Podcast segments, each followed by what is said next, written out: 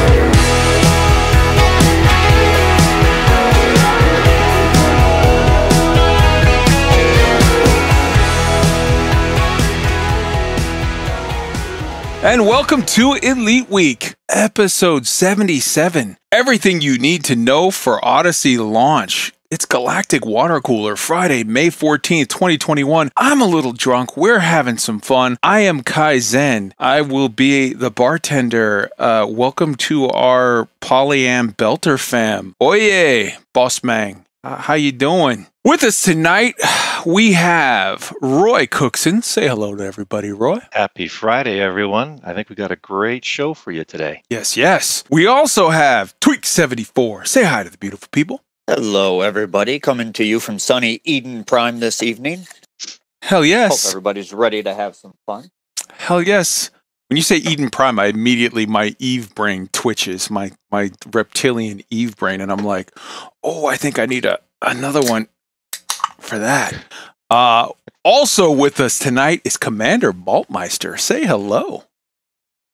Hello. How are you guys doing? Fantastic. I hope everybody else is doing well as well. Um, let's see here. Hold on one second. I just got a message. This is going to be a radio edit for uh, Monohive. Beep beep. Uh, yes, join when you can. Uh, Wolf Dragon just got home and he messaged. He's like, "Oh crap! I just got home. I'm about to get on the computer. Should I join? You guys are mid show." I'm like, "Fuck yeah! Come on in. It's a party, bro." So, all right. Uh, radio unedited. Beep beep. Uh, so, all right, we we've got a lot to to uh, get to today, so we're going to hop right to it. Right off the bat, let's start off with everybody. You know, uh, an introduction of what we're drinking tonight. I have in my left hand Jameson's because it's smooth and tasty, and in my right hand I've got Dragon's Milk Bourbon Barrel Aged Stout. 11% alcohol by volume. After the first dozen bottles, you don't even notice it. It is good stuff. I'm gonna jump. I, I, I want. I feel like I, I really want a good coffee uh, recommendation right now. So let's jump to tweaked. What kind of coffee you drinking tonight, brother? Tonight, I actually am trying something new. It is a white chocolate raspberry flavored coffee, and Ooh. the jury's still out, but so far it's not so bad. I'm not so sure if I love it yet, though. That sounds like if you put that with like oh I don't know four or five shots of Bailey's, it would be very delicious. right on. And malt, what are you drinking tonight? I'm similar to your your good self there, Kai. I've got some beer in one hand and a, a bottle of Beaumont in the other hand. So Hell yeah, doing it right, doing it right. Scotsman in France, doing it right. oh yeah. Hell yeah. And uh my good friend Roy, what are you drinking tonight, brother? Well, I'm starting off this evening with some Pina Frizz. You were classy as all get out, bro. Pina Frez. Nice. It's a it's a flavor of Lacroix sparkling water. okay. I'm going to start with that. I'll probably shift gears a little later in the show. So our opening song tonight was Mr. Blue Sky by Electric Light Orchestra uh, originally, but it was covered by Pomplamoose. And our closing song is going to be I Love You Just the Way You Are, a classic Billy Joel song, but covered by Scary Pockets with Theo Katzman for the win. We've gotten all of our songs out, so let's do a shout out to Alan Shepard for being the first American in space back on May 5th, 1961, 60 years ago this month. Big salute to you, sir. That's a real hero right there. What's on tonight's show? Well, we've got news about Thargoid attacks, Odyssey launch news, some supposed leaks, nine new engineers that we're going to name them, and the Crystal Forest will be saved for another several months. All this and more, so stay tuned. If you're listening to us on the podcast and would like to see the live show and visuals, check us out on YouTube at youtube.com forward slash elite week and on Twitch at twitch.tv forward slash elite week. If you're watching us on YouTube or Twitch and would like to know how to catch us on our podcast, check out anchor.fm forward slash elite week. For sending us your thoughts by email, you can reach us at eliteweek3306 at gmail.com. Our very active and growing Elite Week Discord can be found at tinyurl.com forward slash Elite Week Discord, where you can check out or contribute to community feedback, resources on turning the wheel, and real time updates about Elite from a variety of content creators. In addition to the Discord community feedback channel, feel free to write in our YouTube comments anything about the topic of the week, as well as anything else you'd like to share. We'd love to hear from you. Also, if you're enjoying the show on YouTube, please make sure to like and subscribe and click on the bell. It really helps us out. On Twitch, a follow would be much appreciated. If you're on Twitter, feel free to follow at Elite Week 3306 for news and information about Elite Dangerous and cool sci fi and space news. We record live on YouTube every Friday night at 8 p.m. Eastern Time. That's 1 a.m. UTC, so come and join in on the fun. If you're listening to us on the podcast, please make sure to rate and review us on iTunes, Google Podcasts, Spotify, or whatever platform you use. And let us know if there's a format you want us to look into. We don't do Patreon, so save your money and just tell your friends about the show. Hell yes. Wolf is joining us. Wolf, what are you drinking tonight, brother? I'm uh, continuing what I was drinking at the sushi restaurant that the wife and I were at. I have Sapporo. Nice, nice. You are Weeboo Des. Yes, I dig it. I dig it. Right on. All right, so let's start off right from the very top with an guest interview, Maltmeister, on behalf of Operation Warbucks. So Operation Warbucks is happening starting in just some a few hours, man. It's starting Saturday, May 15th at 1700 UTC, but like it's already Saturday morning in ye olde UTC Zulu time. So like it's going to go on for 24 hours and it's starting in like I don't know, like 15 14 hours something like that. Um each streamer is doing like a three to four hour show. There's a fundraiser. It has two goals.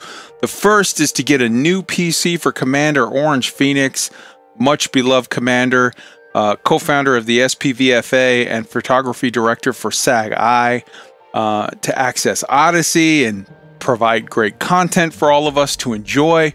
And uh, let's see. Um, in addition to that, the all the other proceeds that are raised are going to go towards a mental health charity foundation in Scotland that uh, Maltmeister will tell us all about. The streamers will include Pixie Wifey, Rear Admiral Flaps, Dreamquasher One, WK Jez, Captain Metzi, Maltmeister himself, Biker Flame, and more, uh, as well as a surprise streamer at uh, seven o'clock Zulu time. Um, we've got a PayPal link as well as a link to the schedule of it. And Maltmeister is going to now take over and give us a couple minutes of information about the whole project. Hello, hello. Thank you very much, Kai. Um, great to be on your, on the show uh, with you guys. Um, so yeah, as Kai was saying, we we have Operation Warbucks. Um, I'm sure many of you in the community know uh, about Orange Phoenix. He is um, very, very friendly, very community orientated, as as most Scots are, I, I find. um, and he is um, been trying to play Odyssey recently in, in the alpha, and as as most people have found, is is is not optimized yet, but it's it's a bit of a struggle to to play um, Odyssey. Um, turns out though he's streaming on a laptop which is about 10 years old and it's it's just not going to be capable of running the game when it's released. Most of you also probably know that he runs SPVFA, which is a magazine which comes out monthly, and um, he does um, graphics, ph- photos, art for the magazine, um, which he's not going to be able to do in Odyssey. So we are running Operation Warbucks to raise money to get him a PC. The plan is that once we hit our target, the rest of the money goes to trauma counselling line in Scotland, uh, as Kai mentioned. And this is a mental health charity, which basically you call them up. They're they're available at all times, and they they basically can counsel you and and help you in in your situation. Um, I'm going to post a link in the, in the chat so you guys can can read about um, uh, read about the trauma trauma counselling line in Sc- Scotland. Um, mm-hmm. Health in mind, exactly. OP. So, Orange Phoenix has personal um, affiliation with them due to past circumstance, and so he has a very close connection with this charity, mm. and is definitely one that is worth supporting. Yeah, it's a beautiful thing. As you said, Orange Phoenix uh, is the photography editor for SAG-I, which comes out every month, and he is one of the founders and and council sort of guys that runs the SPVFA put out content daily. So yeah, yeah, Good stuff. we really want to support him so that he can carry on doing this as as in current circumstance he won't be able to and that and it's in my opinion this is not good somebody that gives so much to the community we feel it's only right that we give back to the guy that has given so much to us and yeah so to move on to the the stream starts at 5 p.m utc um, which uh, is going to start with pixie wifey Mm. uh, we will be having giveaways. I'll just go through so you guys know um, who's streaming and when. Uh, I will go through the list and and then you guys uh, can join. So at 5 p.m. UTC, it will be Pixie Wifey, who, if you don't know, is my real life wife. Mm. Um, and she is going to be doing a little bit of hide and seek. It's community involved. Anyone can come along and join in. There will be a giveaway for an HCS pack and a voice attack key. Uh, That's donated by yeah. Uh, this is a voice attack key of your ch- uh, uh, sorry uh, HCS pack of your choice as well. I should say. So whatever one you like, you'll be able to choose. There's only one Um, to choose. that- You gotta choose.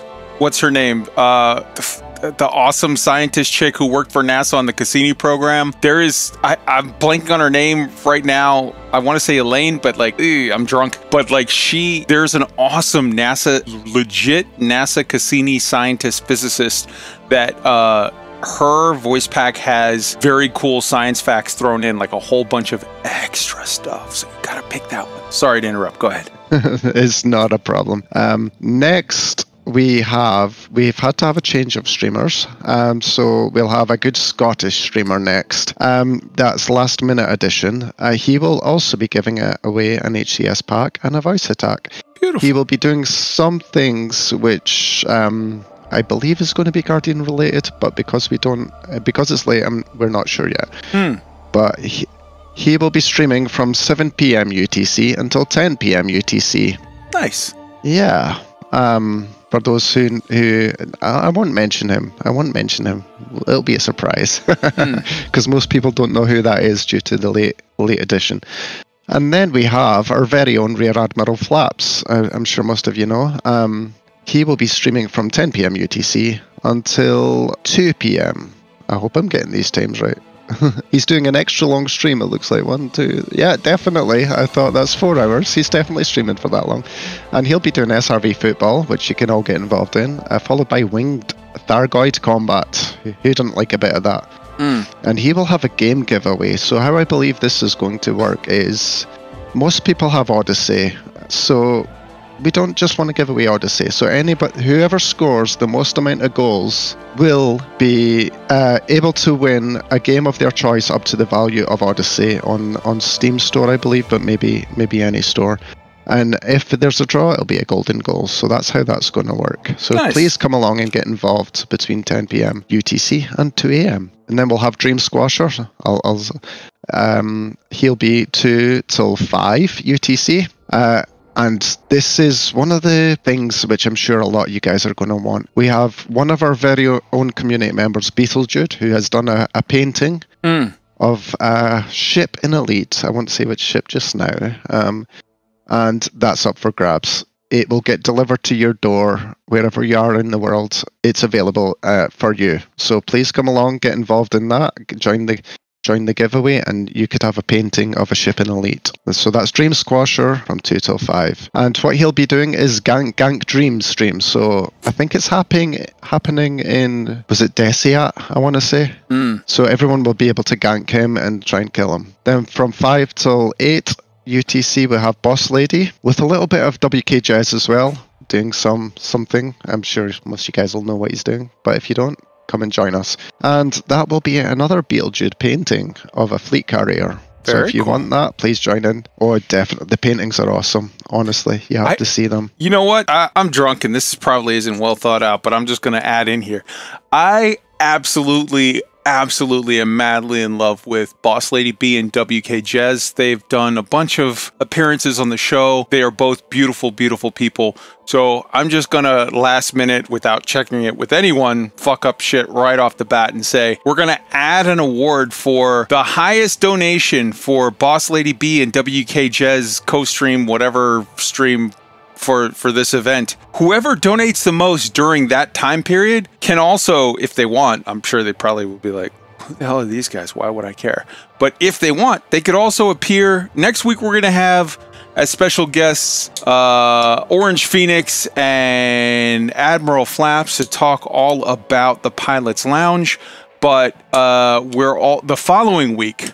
We do not yet. Uh, we have like three people, but we'll push them back a week. One of the people that we're gonna guess, and whoever donates the most for the Boss Lady B and WK Jazz stream can, if they want, come and be a guest on uh, Elite Week and just hang out with us and get drunk and talk about the galaxy. Or if not, you can send in a like a video or a message or whatever and we'll play it so long as it's not like some weird racist shit like you can promote any squadron any player minor faction any discord any anything and we will do a huge promotion for you because it's raising money for a good cause so what the hell What the hell, indeed? What the hell, indeed? Yeah, it's definitely a good cause. Um, so we, yeah, Boss Lady Jazz. There will be, they will be streaming, and it will be a Beetlejuice painting of a carrier. nice And I'll, I'll speed, I'll speed up, should I? uh, then we have Captain Metzi. We have a race, an asteroid race, and um, yeah, I know you're thinking asteroids don't go very fast. We're we're not racing the asteroids. We're racing around the asteroids, you know, against each other. and then uh, that will be an H- HCS pack and a voice attack key as well. Um, damn it, I sh- I forgot to link these guys. I will add links to all the streamers after I've I've gone through the spreadsheet for all you guys. That'll be easier.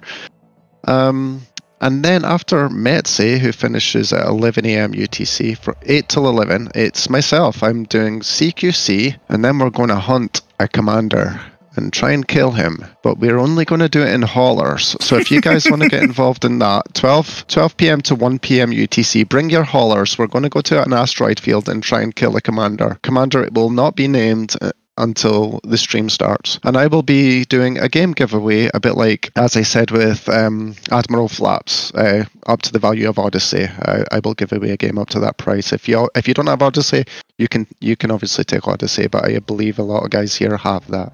Nice Um, so I, yeah, it should be awesome. Eh?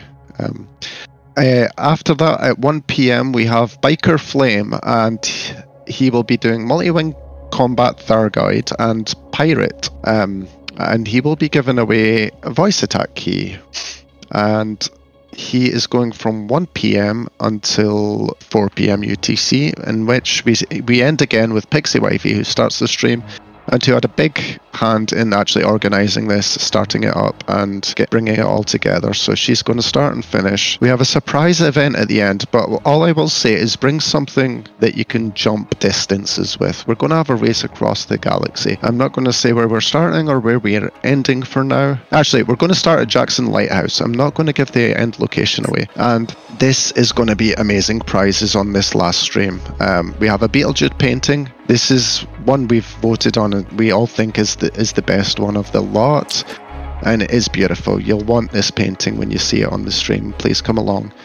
Um, we're also getting a signed right if we reach the target I should say, we're getting a signed copy of an SPVFA magazine special edition. There was only 40 of these ever printed. Orange Phoenix is personally donating one of these. It's his own copy. He also owns another one which belongs to his father, and he's going to personally sign this and, and donate it to to whoever whoever wins the, the giveaway. And we also have another SVPFA magazine of the current um, the current issue. Will, will will be printed off and sent to whoever uh, wins the giveaway for that as well. that's a beautiful And thing Pixie Wifey, it's awesome, yeah. It's really nice.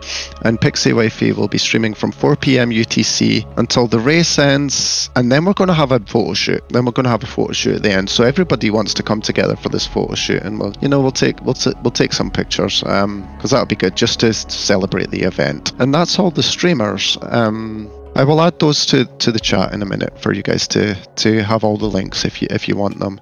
Hmm. And so, as I said, Pixie Wifey put all this together. Uh, I, I just want to thank her for doing that. She's been awesome. Um, she's got such a caring heart.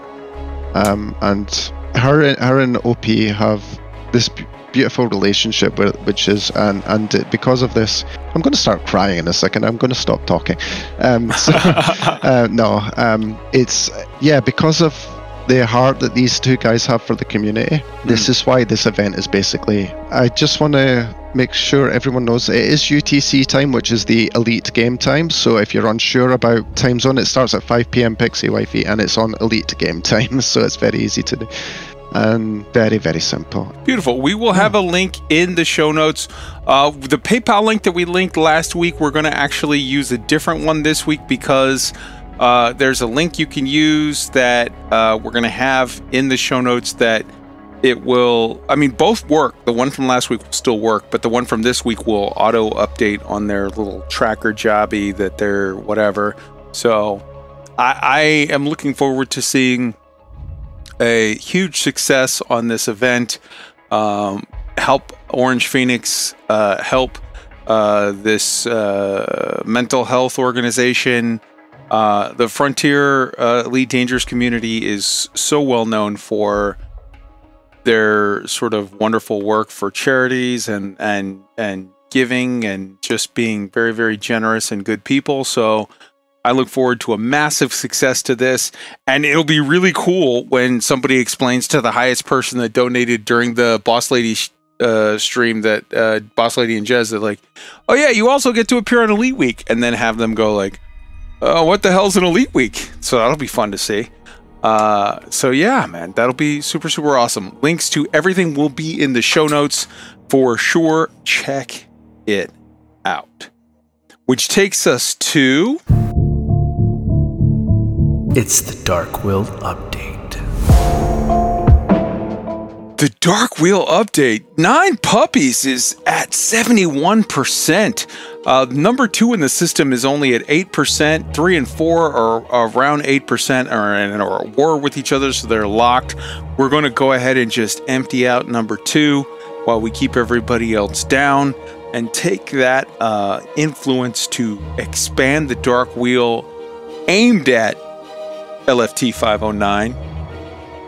Uh, and if it doesn't hit LFT 509, we have a secondary location that we're sort of aiming at. We're going to put this to the test this week, so we'll let you know. We'll have some good news for you next week to say that we are pending expansion. And then it's the 12 days ish, depending on how server stability and delays for patches and patches and patches and patches happen. Uh, we're gonna, you know, be uh, seeing what happens with this.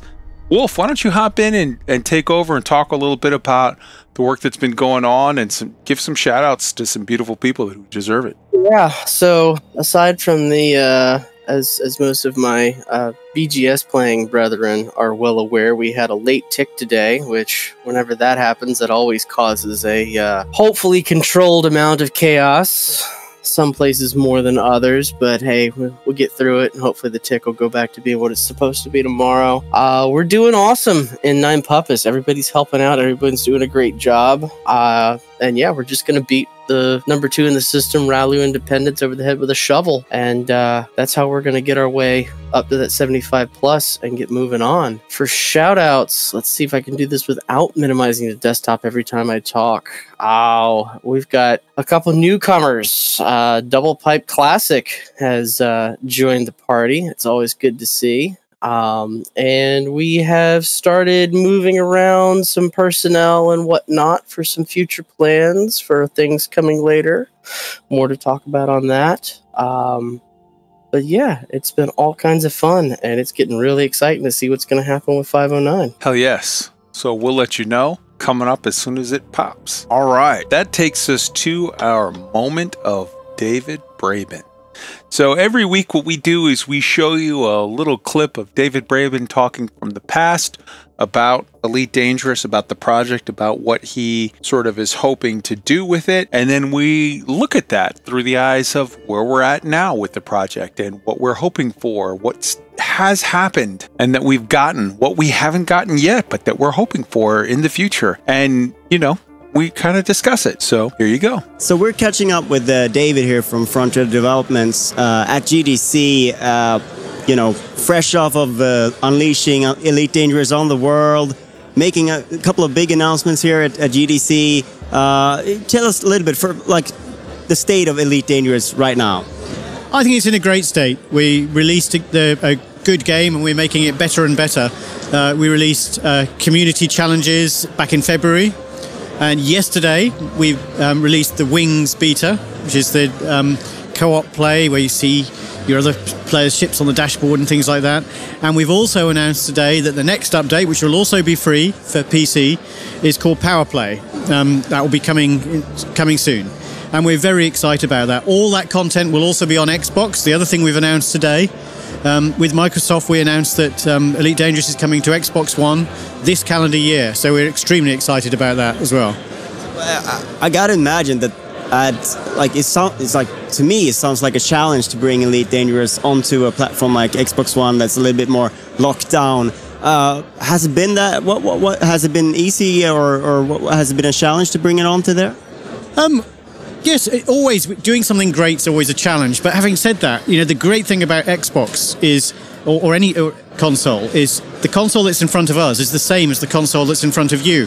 So if we can have a great experience, then so can you. Whereas the PC is actually a bigger challenge because you've got all the different GPUs, all the different CPU setups, different memory sizes, different memory speed, different resolutions on the screen. You know, all of those things can mean that one PC has a different set of bottlenecks to another PC. All the audio solutions are different as well. You know, actually, very few PCs are alike. you know, so that's a big challenge. But, but I mean, one of the challenges, though, has to be like because a, a, hardcore elite player wants to sit there with the with the stick, perhaps even having Oculus on, wants to have that that sort of that simulation feeling. Obviously, you're a little bit more limited in terms of, of hardware options for for the Xbox players. You have to really make the game fit on controller and with with uh, perhaps. Are you are you planning any Kinect functionality or? Sure. I mean, don't forget we've supported console controllers from day one because actually they work very well with the PC, and I play a lot on an Xbox controller. So I think that already works. We're happy with that, so that, that's less of an, an issue. And also, um, don't forget we've we've done lots of other games, and we've um, we were a launch title with Zoo Tycoon on Xbox One, and we've recently finished ScreamRide, which means we've got people with a lot of direct experience of Xbox One. Plus the fact it's the same engine, the same tools on Xbox One already for those two games. And so it, it seems it's logical for us. You know, we've got people available now who've had a lot of direct experience getting a game to work well on Xbox One. Are you are you looking at any sort of cross cross functionality with this game? Uh, I know they Microsoft have been talking a lot about Xbox One and, and Windows 10. Sure. Well, the first thing is it's set in the same galaxy. All the all the events, the game won't be dumbed down at all. It'll be the full game. But you know, we've been doing daily updates for our story with PC. Those will all come to Xbox as well. The same daily updates, the same changes to the Galaxy. We will see if Xbox players are discovering star systems, the PC players will see those discoveries, and vice versa. So, I think it's extremely exciting.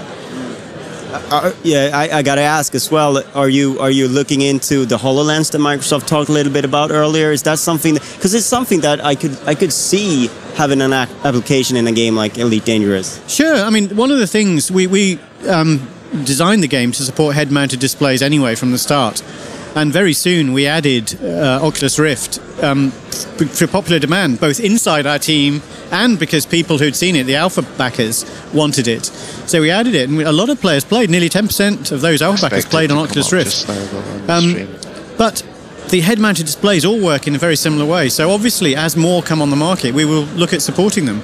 And you know, HoloLens we will also look at. And the same goes for Vive and, and yeah. OS VR. And, you know, it seems like there's so many different VR solutions out there these days. Sure, in a few more weeks there'll be more. but that's Good great. Yeah. And uh, but you you touched on the sort of the the, the short uh, short term future of, of Elite. What what's the long term future? Uh, what what are you sort of your your long roadmap ahead? Well, we I'm very excited. I've said uh, uh, over it for a long time. Very excited about some features that we will do down the road, you know, including things like landing on planets, uh, walking around inside your spaceship, getting out of your spaceship. All of those things I think are very very exciting. Um, and obviously those are in the long-term roadmap. And I think as we widen the audience, you know, we're brought, bringing the game now to Mac, which we have here. The first time we're showing it here at GDC. Um, obviously to Xbox One as well. We got more and more players coming to the game. That actually helps us. It's sort of like a snowball effect. We can then do more with the game as well. You see more and more features, and as we bring over time, all these updates we've brought so far are, free, and there will be more. But there will also be paid updates offering major new features, like some of the things I've just mentioned.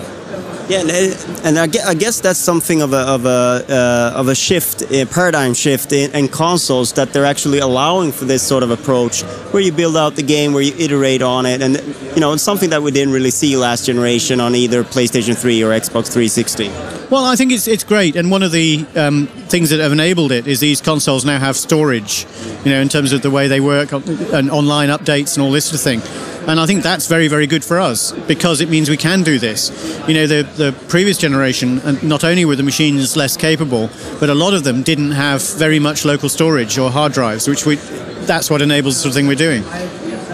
So, uh, can you tell us a little bit about how sort of Elite Dangerous has, has changed Frontier developments and how the studio is set up today, and sort of where where you want to take the studio as a whole for, for towards the future? Well, it's quite funny. I mean, that um, I've been a developer for a long, long time now, um, working with publishers. So this is the first big game we've published on our own ticket, and so we're all of those things that I might have privately criticised publishers for. We're now doing. You know, it's quite funny, but hopefully we're doing them better. You know, it's, it's I, I'm, I'm, I'm I'm excited about what we're doing because it gives us a lot of freedom. You know, we, we mentioned talking supporting Oculus Rift right at the start that would be much harder with a publisher because we'd have to make a business case for it and we'd have to say, you know, and ended up, it would end up being pushed out into the future. You don't see a lot of AAA uh, sort of publisher financed games on Oculus, for instance.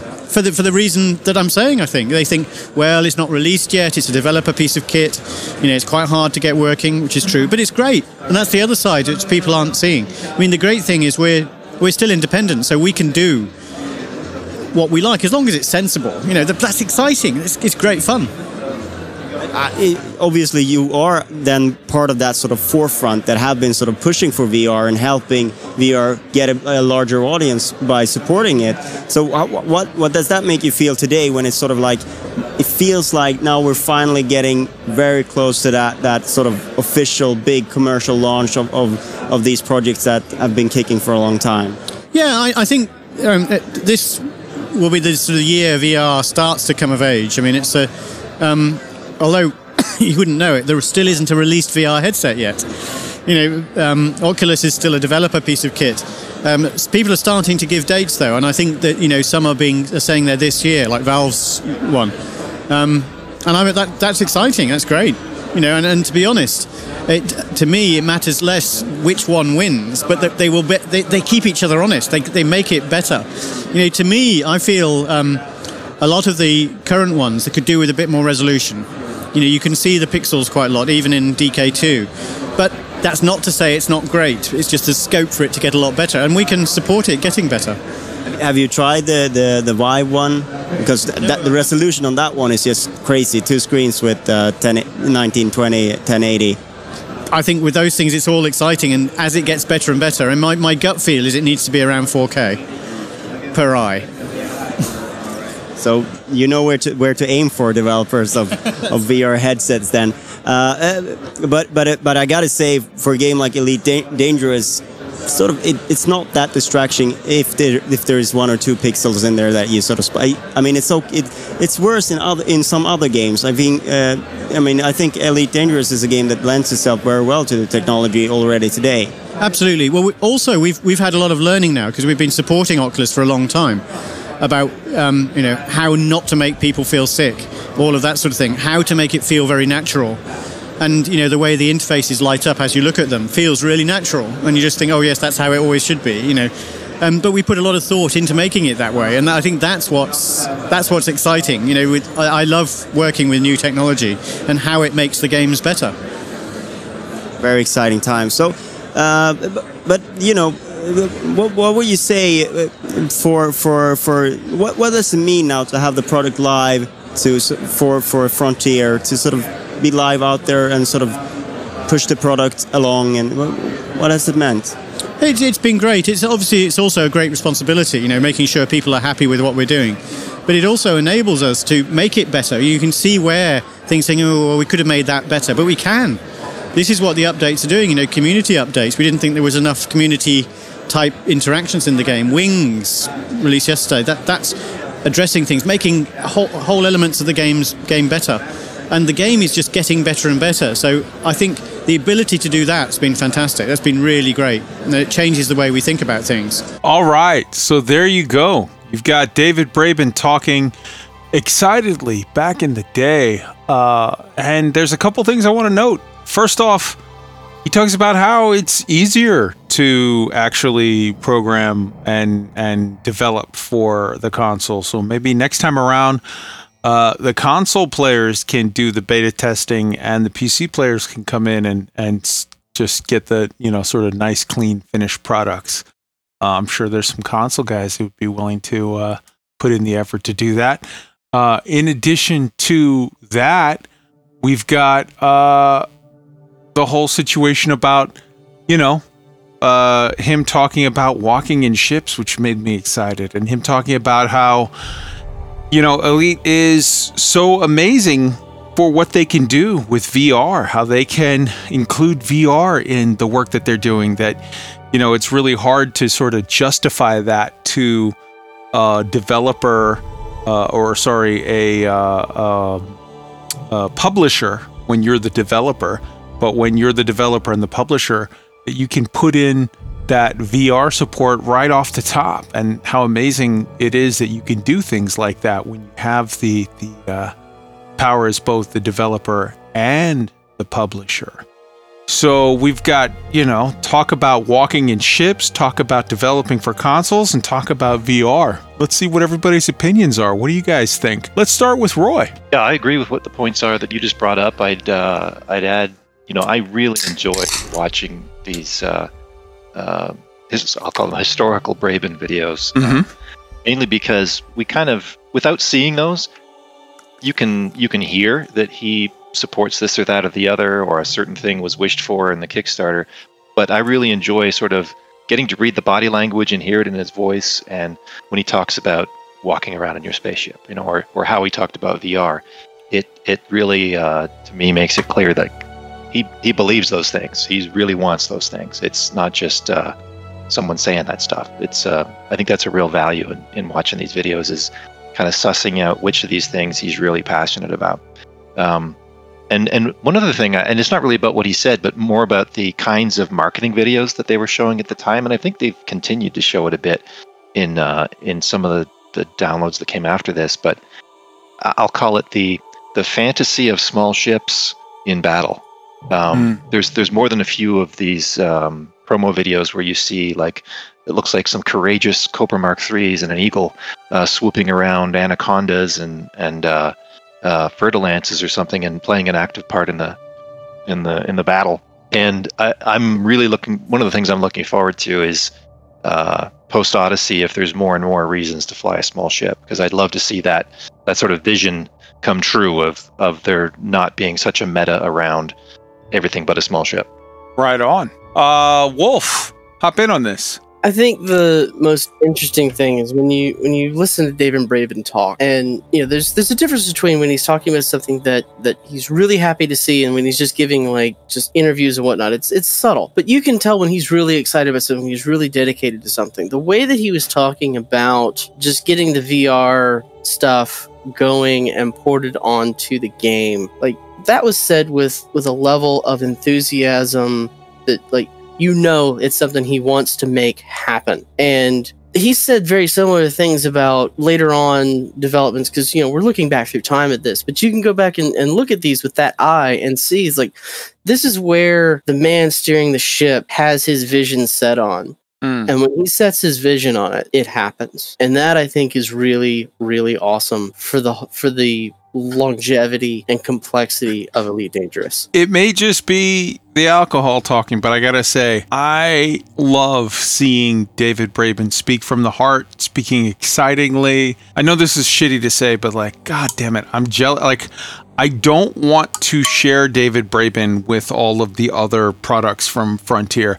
It's like I long for David Braben just being in charge of Elite specifically and like Oh, I just, I, uh, yeah, I, I, I love seeing excited David Braben, and it's like, I want that guy out of the big office, turn it over to a suit, get back to just doing elite because it's so great what he can do. Tweaked, hop in on this. Yeah, uh, David Braben and his pure enthusiasm and his uh, absolutely obvious love for Elite Dangerous and elite all through the years is why I have such faith that in the future, even if things aren't great momentarily or haven't been great in the past, in the future, it's just going to keep getting better because this is David Braben's firstborn child. He's going to do what he can to make it succeed and grow to be what he wanted it to be.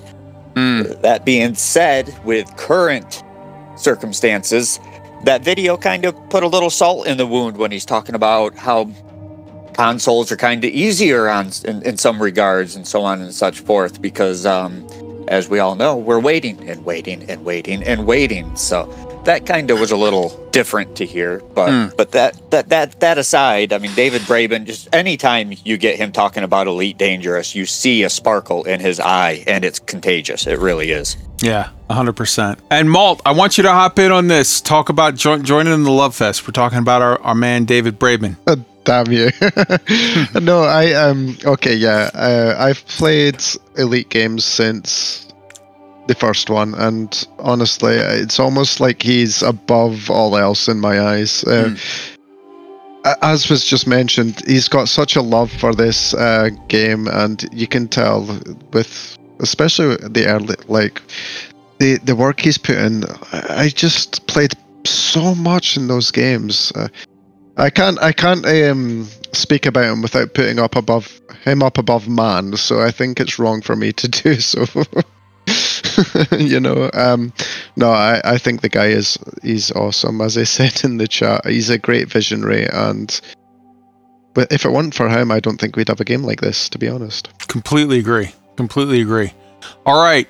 Uh, so we talked, we heard, I, I, didn't hear a single person hop in on the whole subject of, you know, walking in ships. He talked about it. It's, uh, God, it's the thing for me. It's like, that's the thing that it was like, oh, I want, I can has.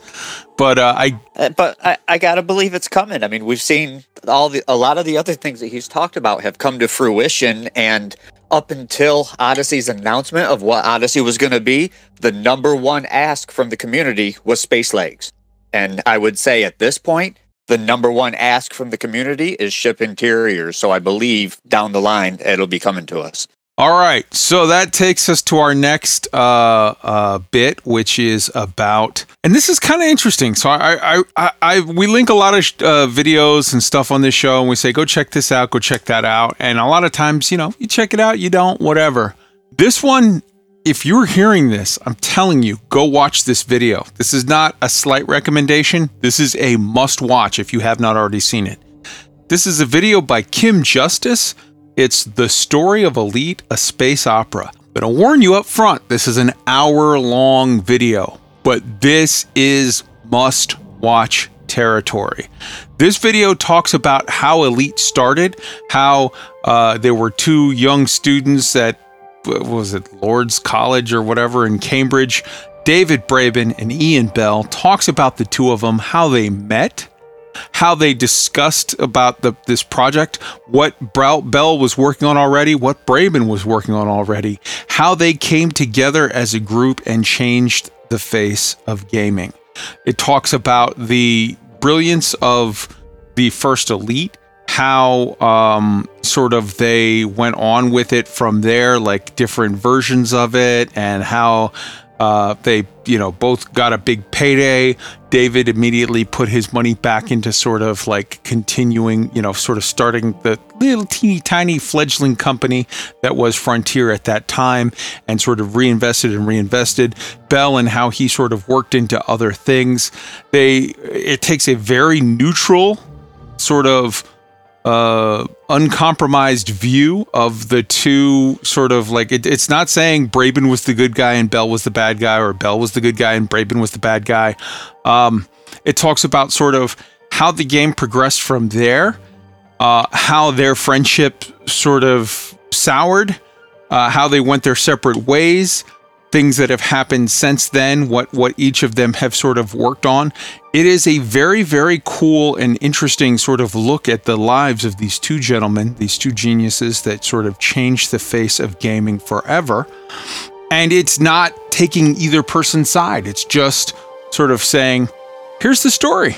Um, I think if you were a fan and player of Elite Dangerous enough that you're spending a Friday night getting drunk and listening to, you know, four or five assholes talk about the game, this is a thing that you need to see because it, it it's a thing that you probably are invested enough in it at this point that is like, yeah, you're going to want to see this. And I've heard from a lot of people that like, oh well, Ian Bell was the genius, not David Braben. He was just the front front man.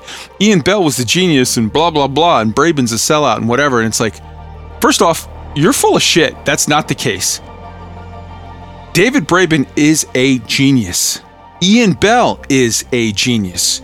These are two guys that they got on the record talking about this whole thing and talking about their collaboration and talking on the record about how it soured and both of them, neither one of them said, I was the guy that did it all. The other guy was just the slacker that was riding my coattails. They both said, No, no, I don't like that guy. But he put up half of what this was. Both of them said that. David Braben is a genius. This is not questionable. Ian Bell is a genius. This is not questionable. How they went about their lives and, and choices that they made, and why one guy ended up in place A and another guy ended up in place B. That's all kinds of stuff that could you could argue this, that, and the other, but both of them credit the other 50-50. And these are two guys that don't like each other, so they don't have any reason to credit the other. They both credit each other 50-50 with the original elite. Uh, and that changed, and we're going to talk about that. That's going to be our discussion topic, one of them coming up. Changed the face of gaming for forever. Check out that video. Link is in the show notes. Kim Justice, the story of Elite, a space opera, one hour long, and I've seen it twice and probably going to watch it again. Next up, we've got Obsidian Ant 3307, Elite Dangerous, Thargoid, FPS, Odyssey, and Horizons instancing. Um, he put out a video that that talked about all kinds of stuff that's coming up, talked about stuff that we're going to, you know, dive into shortly. So I'm just link is in the show notes. Go and check it out. It is worth it. Next up, we have a trio of videos from Mattius, a long-term friend of the show. Three videos that you absolutely need to see. The first is Elite Dangerous Odyssey and Beyond Wish List and Roadmap. Where does that that sounds familiar from somewhere? Uh yeah. He gives a very good thing, list of things that he would like and a roadmap of how he would like to see it go forward. Link is in the show notes. You must see this. Next up from him Elite Dangerous Odyssey and Explorer's Wish List. This video, if there's one video that you see about Odyssey and, and sort of mm, things that you can like about it, things that you kind of maybe not like about it, things that you really, really wish were a little different, or if not a little different, like this is good. This is a good framework. Here's where I hope they go with it. This video, Elite Mattius, M A T T I U S, Elite Dangerous Odyssey and Explorer's Wish List. This is a video he did back in December. I've been sitting on it and I specifically said I wanted to wait until the week before Odyssey came out because I knew everybody and their mom was going to be digging around looking for stuff and like, oh, whatever. This is a video that you should see. I think, as a person who is not maybe always the biggest fan of combat and a person who wants more Star Trek and more NASA, I want more sort of missions to go figure out a riddle, figure out a mystery, look about a plant, see what's going on with this, go with that, with this exploration. And this ties very much into, again, one of the things we're going to talk about on our um, discussion topics coming up here. A very, very big and important thing about Elite. And, and just this video needs to have 10 million views. This video needs to be watched by everyone at least twice. So go check it out. And then lastly, from him, I'm going to throw in one that he just did not that long ago the groups of Elite Dangerous, the club. If you're new to the lore of Elite Dangerous and you kind of don't sort of 100% know about like some of the lore, the club is basically the Illuminati. They're the bad guys that are running shit behind the scenes that are doing all kinds of nasty, nasty stuffs. And their you know their job is to stay rich and keep you dumb and uninformed and and and sort of pick your leaders and pick your governments and pick your sort of whole life for you and yeah so this is an interesting thing you should see and and and, and we should as much as possible in the game make choices to sort of fight against that disrupt that that whole thing, fight the power, whatever. Next up, we've got a video from Drew Wagar, a visit to the space Dredgers, two hours long. He just put it out. Drew is, you know, obviously an elite author, an official elite author, uh, a guy that is very, very, very knowledgeable about the history of Elite Dangerous. And he does a two hour long sort of fireside chat where he goes out and says, Hey, let's look at this Dredger and let's talk about the Dredgers. Let's talk about the uh, sort of you know, history of these clans who basically bought out these sort of old, semi defunct, um, sort of generation ships that have these big chewy jobbies on the front that they can assimilate whatever. They can run across asteroids and chew them up and turn them into raw resources and keep them going. And these weird sort of cults or clans or whatever organizations, hippies, or whatever they are, these different, very, very different groups, everything from people that are, you know, keepers of sacred lore to cannibals that, that, that, you know, just sort of went out and started off their own thing and they just Jonestowned it up. They bought their own thing and they went out in their direction and they separated from the rest of society. Um, it's cool shit and you should look into it. Next up, we've got The Burr Pit and Tokoso with the video Touchdown. Beautiful, beautiful stuff. Obviously, Tokoso has already given us permission to play all of his music. Uh, and and uh, uh, everybody's already um, um, sort of like you heard it on the Frontier live stream. You heard it on several different places where they've played this video from the Burrs. The Burr Pit, beautiful people. Tokoso, beautiful people. Just a home run all the way around. We'll play the song, but you've heard it three or four times already this week in different places. So we'll play it in a month or so or whatever after it chills out a little bit. But amazing stuff. Really, really good. Tweak, you had something on the Drew Wagar uh, uh, Dredger Clan stuff, yeah? Yeah, I was just going to say if, if people don't know, Drew Wagar is he's the real deal. I mean, he's played all of the elite games through the years and he does a chat, a, a stream on Twitch every week about Elite Dangerous. And it's just it's always charming. It's always fun and intellectual. And and if you like that kind of thing, if you like somebody that actually enjoys the games and he's not afraid to call out things that he doesn't like and call out things that he doesn't agree with and and make some suggestions and things like that he'll call it as he sees it so i, I always enjoy drew wagar's streams 100% always always good stuff that takes us to Saturday Night Live last week uh, in in the U.S. Uh, featured Elon Musk. He was there, and there was a lot of videos, or clips, or skits, whatever they call them that they do, that are kind of meh. But one of them was freaking hilarious. Chad on Mars. There's a link in the show notes. You can skip the entire hour long kind of snooze fest and just get to the one video that was hilarious. Elon Musk on Mars. There's a big oh my God, there's a big emergency. There's something. We need a hero. And Chad, the hero, steps up in the most hilarious way possible. Um, link is in the show notes. It's about, what, three, four minutes, and you will laugh your ass off. Guaranteed. So for sure. Check it out. And that takes us to Tweaks Console Corner. All right. Well, for those of you that have been listening to Elite Week for a while, you may remember quite a while ago now. I think it might have been the very first Tweaks tip of the week, actually, where I talked about how to escape being interdicted, how to escape a ganker by plotting your high wake and and having the key you know, the, the, the next jump route hotkeyed and all that kind of thing. Well, it just so happens that my good friends in Cult of the Murder Goose, we just call them Cult, they are a PvP squad on Xbox, and they are holding an event on May 29th, and everybody, on Xbox is invited to go out there. What they're doing is they're holding basically a training course to teach everything I talked about in that tip of the week that week. Where, how to set your hotkey, how to plot your course, how to submit. What if, if you have any questions? If you if you don't know how to do it, if you are tired of being pulled and all that kind of stuff, this is a really great way to do it. It is it is a surefire way. I've escaped being I got pulled by a Fer-de-Lance. I was in my shieldless type 9 doing a merit run. And I used this tactic that I learned from these guys back in our LSR days, actually, when back when we were all in that squadron. And I got away before they could blow me up. So it works. It works almost 100% of the time. So May 29th, the the date is in here. We'll get the link for you.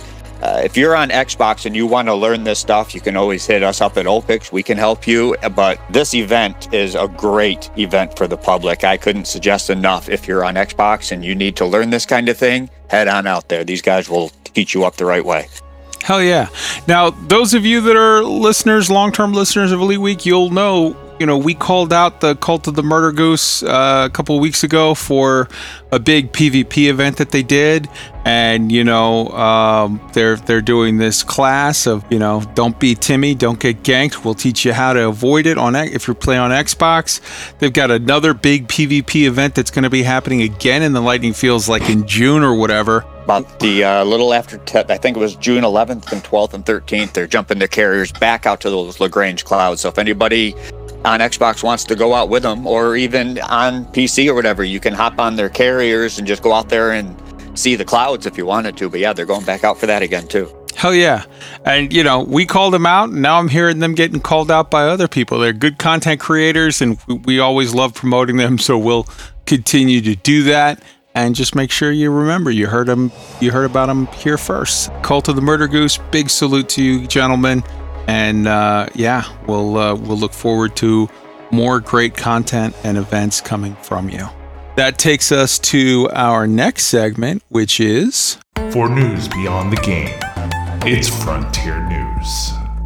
Whew, let's start off with forum threads. Uh, there were two big forum threads this week that uh, sort of everybody needs to be aware of. The first is Horizons Odyssey compatibility. Now, um, with regard to this, the, the, the link is in the show notes. Greeting commanders. This was posted by Bruce. We hope you enjoyed the recent alpha for PC version of Elite Dangerous Odyssey. Thank you once again for your feedback and suggestion, which will uh, suggestions which will have a lasting impact for all future commanders. This only marks the beginning for Odyssey. After the game launches on May 19th, we'll continue tweaking and balancing according to your experiences, just as we have done in the past. We know there are still a number of questions uh, from the community, and today we'd like to give more information about the shared galaxy between Elite Dangerous Odyssey and Horizons. From PC launch, all Elite Dangerous Odyssey players will gain access to the new features, including planetary improvements, enhanced lighting, textures, and differences will mean that Elite Dangerous Horizon players cannot share a gameplay session with Odyssey players. However, Odyssey owners will have the ability to share the session with Horizon players uh, by using launching into the Horizons mode from the launcher. Though if they do this, they will temporarily not have access to Odyssey features. From console launch onwards, in light of the console launch, we plan uh, to update Horizons on all plat or sorry, Elite Dangerous on all platforms, PC, PlayStation, Xbox, to allow Odyssey and Horizon players to reunite and play together with other users on their respective platform.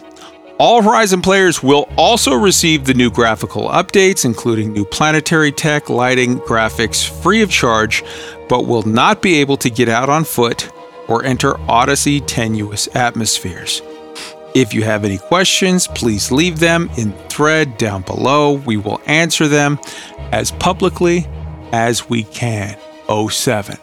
So I want to take just a moment here because there have been some people that have said, like, oh, well, that means that, you know, come, what they're saying here is come console launch, Odyssey and Horizons will be uh, sort of in one galaxy all the time. That's great. Long story short, this is Art saying on stream that um, not even a month ago, saying that the fact of the matter is is that whenever you land on a planet, you're going to have to they're going to have to separate Odyssey players from Horizon players because of the PEGI rating. Now, I understand that this statement, as vague as it is, kind of makes it sound like, yeah, you're going to have, we're going to all be together, which means that, you know, would, would lead people to have the hope, because I've seen it, where people are saying, like, oh, they fixed it then. They We're going to be together landed on the planets. That is not the case. Uh, they have given no direct reason to think, as of now, that um, sort of you, you, that's going to change at all as far as you're still going to be instanced separately because of the PEGI rating. If that were to change, they would have had to have made an explicit statement otherwise, and they have not. So I I I think you know, it, would it be better if Frontier as a company were to be sort of better at communicating? Yes. But as it stands now, you have to assume that come Odyssey, when they say they're going to be reunited, they're talking about you'll be reunited in space. That's not going to change this whole pegging rating issue that says that you can't be together on the planet. Um, so, all right, that is that is a thing. Roy, hop in on this. Yeah. So, um, so I think you clarified it there again. In space, you're together on the planet, even though uh, Horizons will have the correct geometry updated for the new uh, planet surfaces. You just be in a different instance the thing that made it immediately made me think of is does this mean that if we were ever to get EVA, then you'd have to be in a separate instance in space as well? I mean, we are a long way from EVA, so that's not even. I, that's that's a that's a three to five year from now problem. That is not a right now figure it out problem. So who knows? I, I think honestly, if you were to ask even Frontier, they wouldn't be able to tell you that. The things to keep in mind is so number one I've seen a lot of people very, very angry about this and very, very upset about this. I'll say this I 100% understand you being upset from the standpoint of this is a case where Frontier said they were going to do something. They said that from May 19th, everybody was going to have prettier planets, regardless of whether or not you had Odyssey, and that the Odyssey people were going to have, um, you know, access to the tenuous atmospheres where you could land and do other stuff. Now they've changed it on the eve of Odyssey launch, you know, within a week of Odyssey launch, they've changed it. And I understand people are mad. People have, you know, quite frankly, there's a lot of people have just been like on forum threads saying like, this is how you, you demand a refund, get your money back. This is a sham. This is whatever. Okay. I mean, let's look at this. Number one, yes, granted, this is not good. This is unfortunate to the at the very least. I believe, and I could be wrong, but I believe this is a yet another example of they are scrambling to the finish line. They are not going to have time to get the optimization quite done right, and so they're like, "All right, cut this. That's got to go. We'll give it to them later. Whatever. Move to the next thing. Go, go, go, go, go. We are way behind. We have to throw out something." They are making a mad dash. They, I don't think they wanted to do this. I think they had to do this because they're backed into a corner. But who exactly is hurt by this? Let's look at it. If you are a Elite Dangerous Odyssey player, you have the ability still to jump into Odyssey or to go back. So you are hurt by this if you have very definite plans to do stuff with the Elite Dangerous Horizon players who are not upgrading to Odyssey. That is true if you are somebody who runs a big event, such as these guys that do these massive, you know, multi hundred people uh, expeditions that you sign up on, whatever, and you're like, hey, this operation, this expedition is available for Odyssey and Horizon players, you have a legitimate beef because were told that you were going to be able to provide an experience. You told other people you were going to be able to provide it. And now, sort of, you're not. Those people are going to be instanced and separated from each other. I get that. If you're a Horizon player, you were told you were going to get access to all of this new planet tech for free, and now you're not for several months. You will eventually, but not now. Okay, I get it. But like, you didn't pay anything. So, like, eh, okay. Um, looking for the bright side in this, and I completely understand if people don't want to look for the bright side, but I'm just trying to find it here. I will say this I was pretty sure that the Crystal Fields were going to be dead as of Wednesday. Now, Frontier is telling us very clearly they're not, because even though the Crystal Fields may very well be dead in Odyssey mode, I can just hop into Horizon modes and go collect my shit, and then hop back into Odyssey mode and enjoy the beautiful planets. I, I understand that some people might call me a Pollyanna for looking for that bright side, but I'm seeing that silver lining and I'm feeling really good about it. So let's get everybody's sort of feelings on this. Let's start with you, Tweaked. Yeah, we talked about this quite a while back, actually. That that, that could end up being this way, and it's it is. It's going to again separate the community further. Xbox can't play with PlayStation. Xbox can't play with PC. PC can't play with PlayStation or Xbox. We're all separated in that regard. You have people in private group and solo play that are separating themselves. And now you've got Odyssey players that have to downgrade their game to Horizons if they want to fly with their Horizon friends. Not a great look, not the end of the world either, because in time it will all go back to the way it should be. Mm-hmm. But that being said, a few months is quite a while. I get I it. I mean, it, it, in the long run, it's not, but in gaming time, it is kind of. So it's not great, but again, it's not the worst case scenario. Let me let me ask you a question. Show of hands. People in the chat, whatever, pipe up. Just just give me a give me a plus or or, or, or you know plus one if this is, applies to you. How many people are going to take advantage or plan to take advantage of? Hey, um, gives me another chance to refill my mats at the Crystal Fields. Hey, that gives me another chance to actually get good at SRV racing and actually go drive around on Pamesh before it goes away, those amazing ridges. Or, hey, you know what? Uh, for as much as I've heard it mentioned eight or 12 different times on videos, I've never seen Mount Everest for myself. I'm going to want to go see that before it goes away. I'm seeing, seeing Sword with a plus one, Biotic Keen, Orange Phoenix, Individual, Wolf Dragon, Whiplock, Nemesis, Able Airy, yeah, Silent J, Load 200. I'm seeing a lot of people like, okay, I 100% get that they there was something that was promised that is not going to happen now, okay? For a couple months. It will happen in a couple months. But I'm also seeing an opportunity here for us to really go and do a big Elite Week get together, do a Black Sky Legion get together on Mount Everest with a bunch of SRVs sitting there.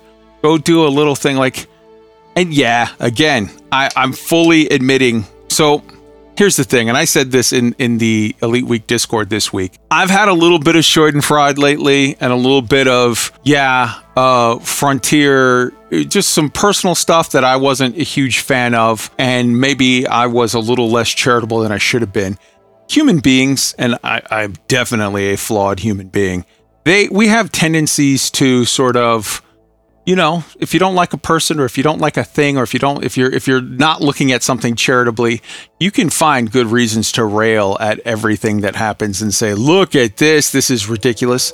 I'm a dick. I'm a bit of a dick. I, I, I try to to be a better person each day, and but it's a it's a thing that you have to try every day. You have to work at. I have not been as good of a person lately as I could have been. I'm trying to be more charitable, and when I look at a game that I love and a lot of people all circling the wagons now to get together get together and sort of shit on them and give them a hard time. I'm going to go the opposite way. I'm going to go against the grain. I am going to uh i'm going to try to see the positives. I'm still going to point out things that are problems. I'm going to still point out things and i'm still going to be real but i'm going to try to find the positives and and share the love about this shit. Um so yeah, there's definitely things to not like about this announcement, but there are some silver linings there. Wolf, hop in. Uh, so I had two points. One was about the the PEGI rating possibility things if we do EVAs. I I would hope that this would be a learning experience for them to not mess with the PEGI rating and and whatnot and cause these issues unto themselves like they have now. The other one is with um not giving the pretty planets and enhanced visuals to everyone on Horizons from the outset.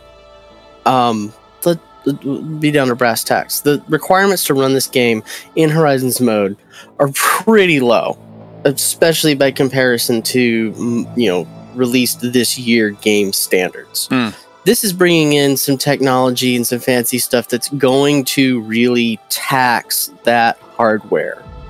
Maybe, just maybe, they realize that there's no way that they can get the optimization in correctly to run Odyssey on existing quote unquote old hardware that we you know some of us have. I've I've got a very old rig.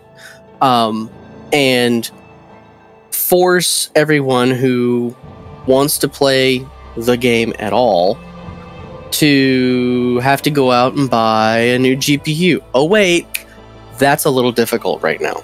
Wait, we don't all have 3080s? I I I thought we all had Oh, rough. Okay. Right on. Yeah, yeah. Well, hey, I do suck, but I also swallow, so cut me a break. All right. Uh yeah, that takes us to our next item on the agenda for Frontier News, which is uh, Elite Dangerous Odyssey launch server downtime May 19th. Greetings, commanders. Again, this was Paul Crowler, and this one is literally, it was he posted the notice and then closed the thread. No comments. No comments right now. Uh, server downtime May 19th. Greetings, commanders. We hope that you're excited for launch of Odyssey. The Expansion marks Elite Dangerous' biggest ever update, and as such, we'll be taking servers offline in preparation for the launch. All Elite Dangerous servers will be taken offline for all platforms at 7 o'clock Zulu on Wednesday, May 19th, and will be down for approximately 11 hours, returning at 1800 hours Zulu. We look forward to taking that one giant leap with all of you. Oh, you know, yeah, sorry. It's Zulu uh, UTC. That's what I mean, UTC. Um, old habit. So, Tweaked, I know you had a, a question or a statement on that. Yeah, yeah. All platforms? 11 hours? What the hell? Why is it coming down for console when it comes back up? The game's going to be just like it is today. So I don't understand why it's got to come down for us. This is since we're not getting any upgrade whatsoever. I definitely understand your frustration, and your frustration is is aimed at the whole fact that consoles have a delay. But I will say, this is absolutely standard practice in all MMOs. They have to take the whole server down to do a. Ma- eh, guess what? It's going to be down on PC as well when they actually launch the console. Whatever. When you do a major whatever, you have to take the whole thing down upload your stuff, cross your fingers, and pray to Odin that shit comes back up when you hit that red button. So this, I, I get your frustration, but this just is a thing. That takes us to the next uh, thing, which is tweets. So the Thargoid returned, and there was a hidden message. Frontier tweeted the Thargoids return, and there's a hidden message from Salvation that was embedded in it. Along the, there was a tweet uh, with a little short video clip, and on it there were a bunch of numbers that popped up, numbers and letters. It was a code when you uh, um, you know crack the code it says react react react. All aegis ever do. Uh, that's all aegis ever do. We need a solution! Exclamation point written by salvation. So super super uh, interesting. And that takes us to our sort of next uh, piece of news which is uh, as the Anti-Xeno initiative uh, announced yesterday at 7.15 a.m eastern standard time massive thargoid presence detective. A massive thargoid presence has been detected in seven systems across the pleiades and coalsack nebula. Ax pilots are asked to mobilize and respond to the threat immediately. Priority reports will be posted in defense targets shortly. Once the situation is assessed eagle eye defense will be utilized for updates and further information. These systems can expect to find Thargoid combat missions, AX conflict missions, damage stations, station rescue missions. Quick note on that. All of the factions in those stations are independent or alliance factions, so there is no imp or federal rep grind available right now. There's a link to the Reddit thread on it. Uh, the message ends This is not a drill, glory to mankind. Just as a note from us, the systems affected are HIP 18390, Solano, Atlas, Pleiades Sector HR TAC W D1 TAC 74, Musca Dark Region PJ DAC P B6 TAC 1, Coalsack Sector VU TAC O B6 TAC 6, Coalsack Sector KN TAC S B4 TAC 9. That is the stations, the systems rather, that are under uh, attack. There were two streams this week.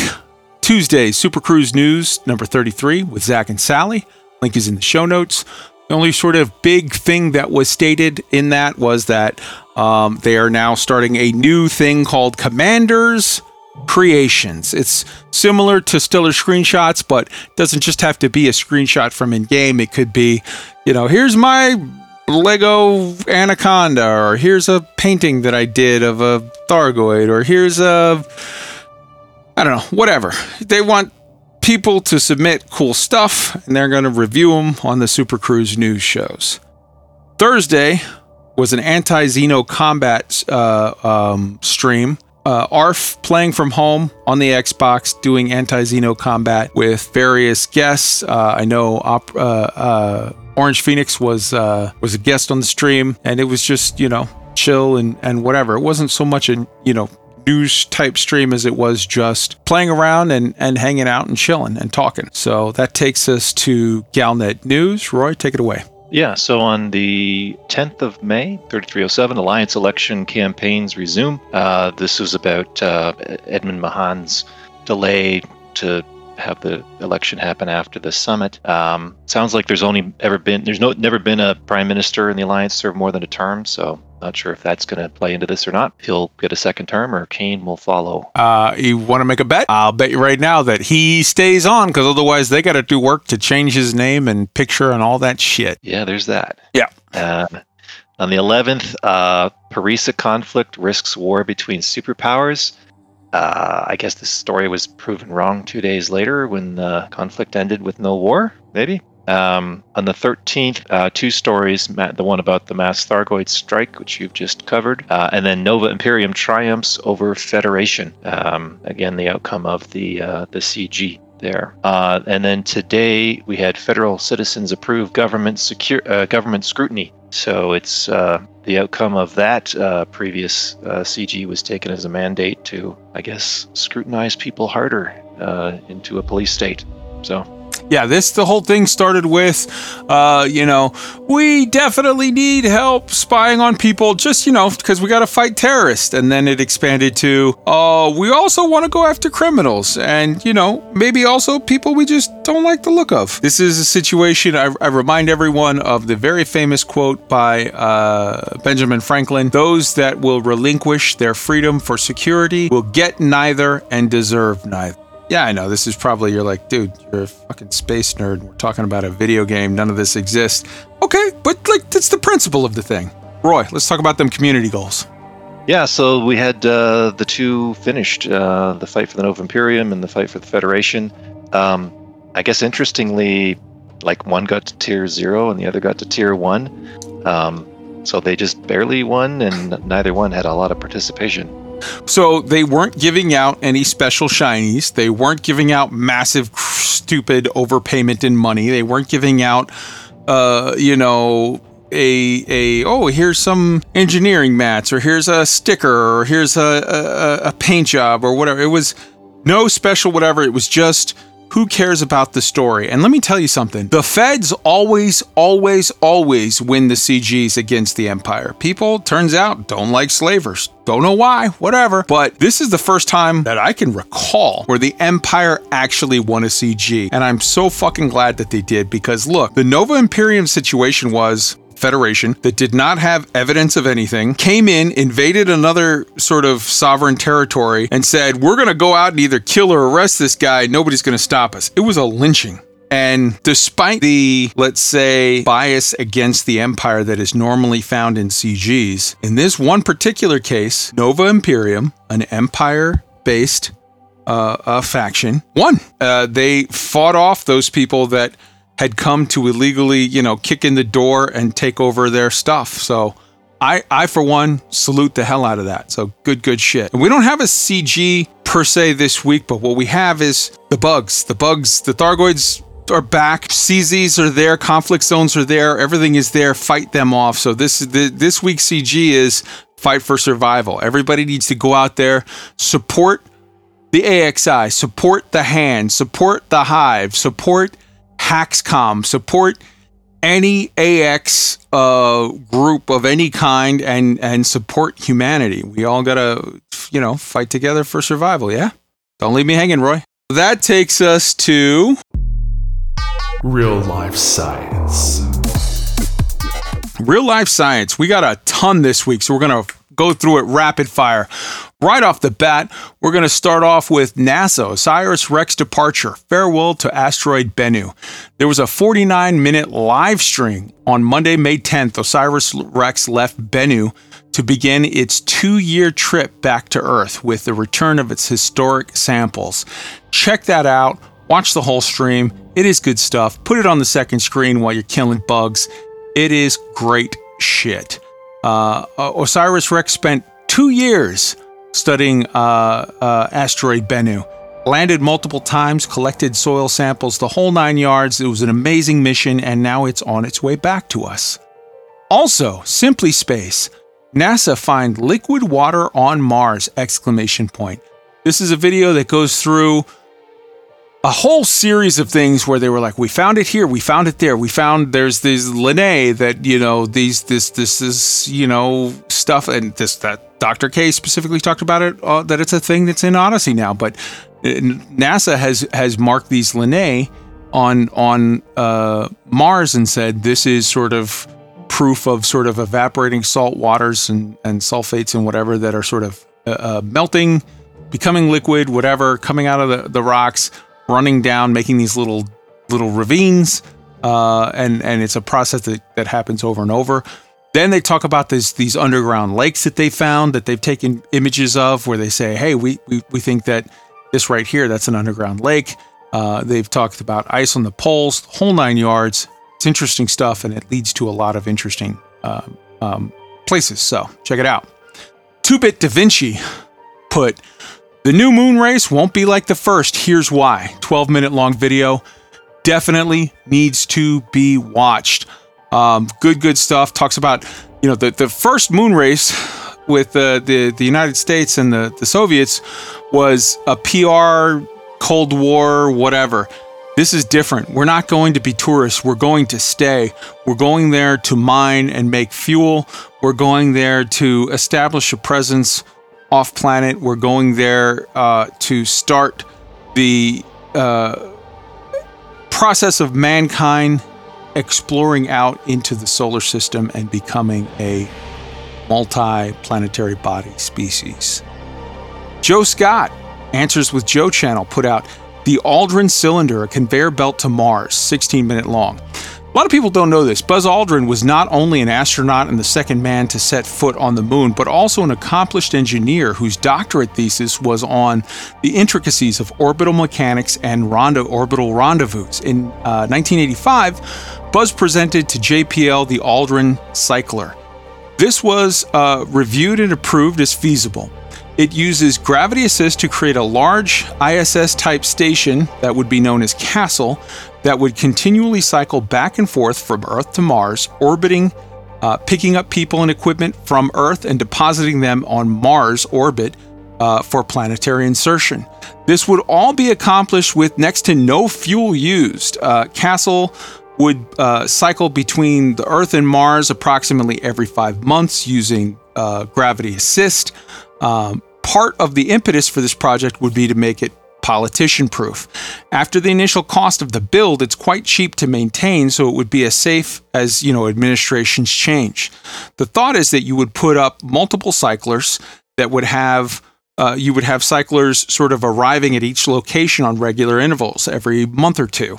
Um, the ship that was used in that uh, movie that we talked about, I think two weeks ago, um, uh, Stowaway, that was a cycler. That was an Aldrin cycler.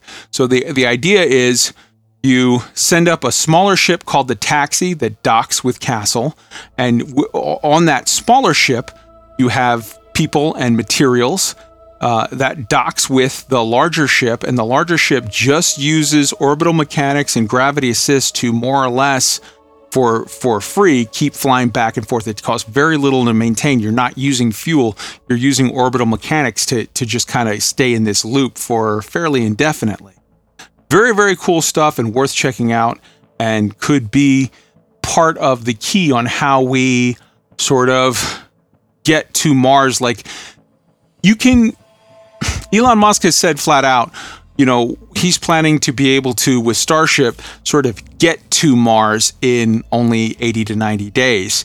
But that A costs a massive amount of fuel, and B is only available as an option like every almost two years when when they're at the closest point in the cycle. Whereas the Aldrin cycler method would just sort of be constantly going back and forth. And like I said, you're really not using any fuel other than the fuel that you need uh, for the taxis to get up to rendezvous with Castle, the back and forth. It is very, very cool stuff and very eye opening. I think you should check it out. Isaac Arthur put out a video called Alien Languages, 35 minutes long. He talks about what if, you know, we actually said he uncovered a signal. How would we know, like, what, how, how do you start the process of figuring out an alien language? How do you just start from scratch?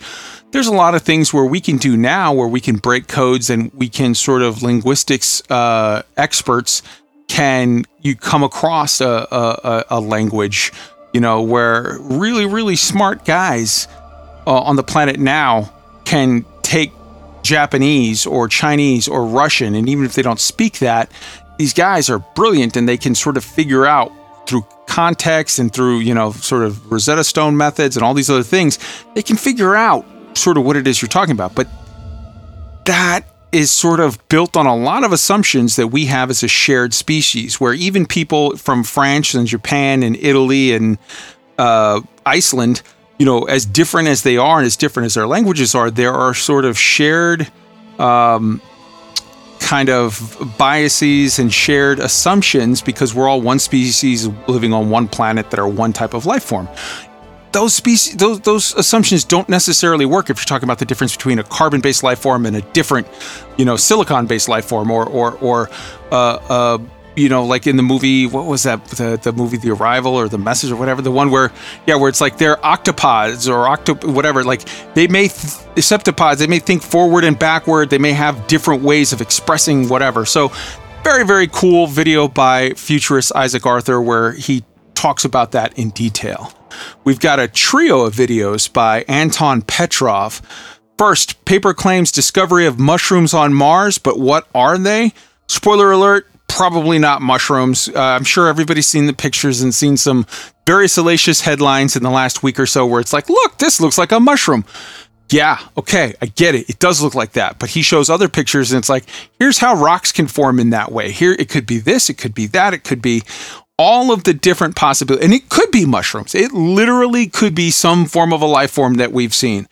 But that's not, science doesn't work. Hey, look, that looks like a thing. It must be that thing. We've proved it. No, that's not how science works. Science works, you rule out all of the other explanations, and there are several other steps of things to rule out before you can jump to, hey, it's mushrooms.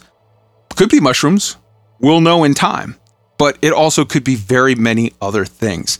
Check out that 15 minute long video where he explains what it could be, and then you'll know. Also, Anton Petrov, uh, new observations of Venus discover interesting properties, 12 minutes long.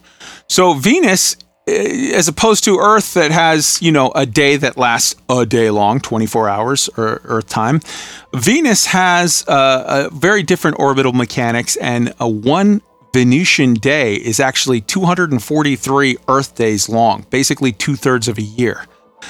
The thick atmosphere actually can vary the time of the Venusian day by as much as 20 minutes per day. Um, also, the, the, part of this was picked up uh, like observations by Parker Solar Probe.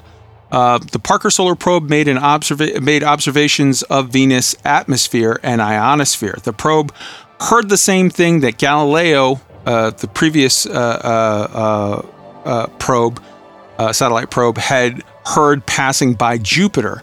electrically charged gases. This allowed them to compare readings with the 1992 Venus Pioneer orbiter to make surprising discovery that the Venusian ionosphere seems to change quite dramatically based on probably the biggest the biggest sort of theory right now is based on solar activity.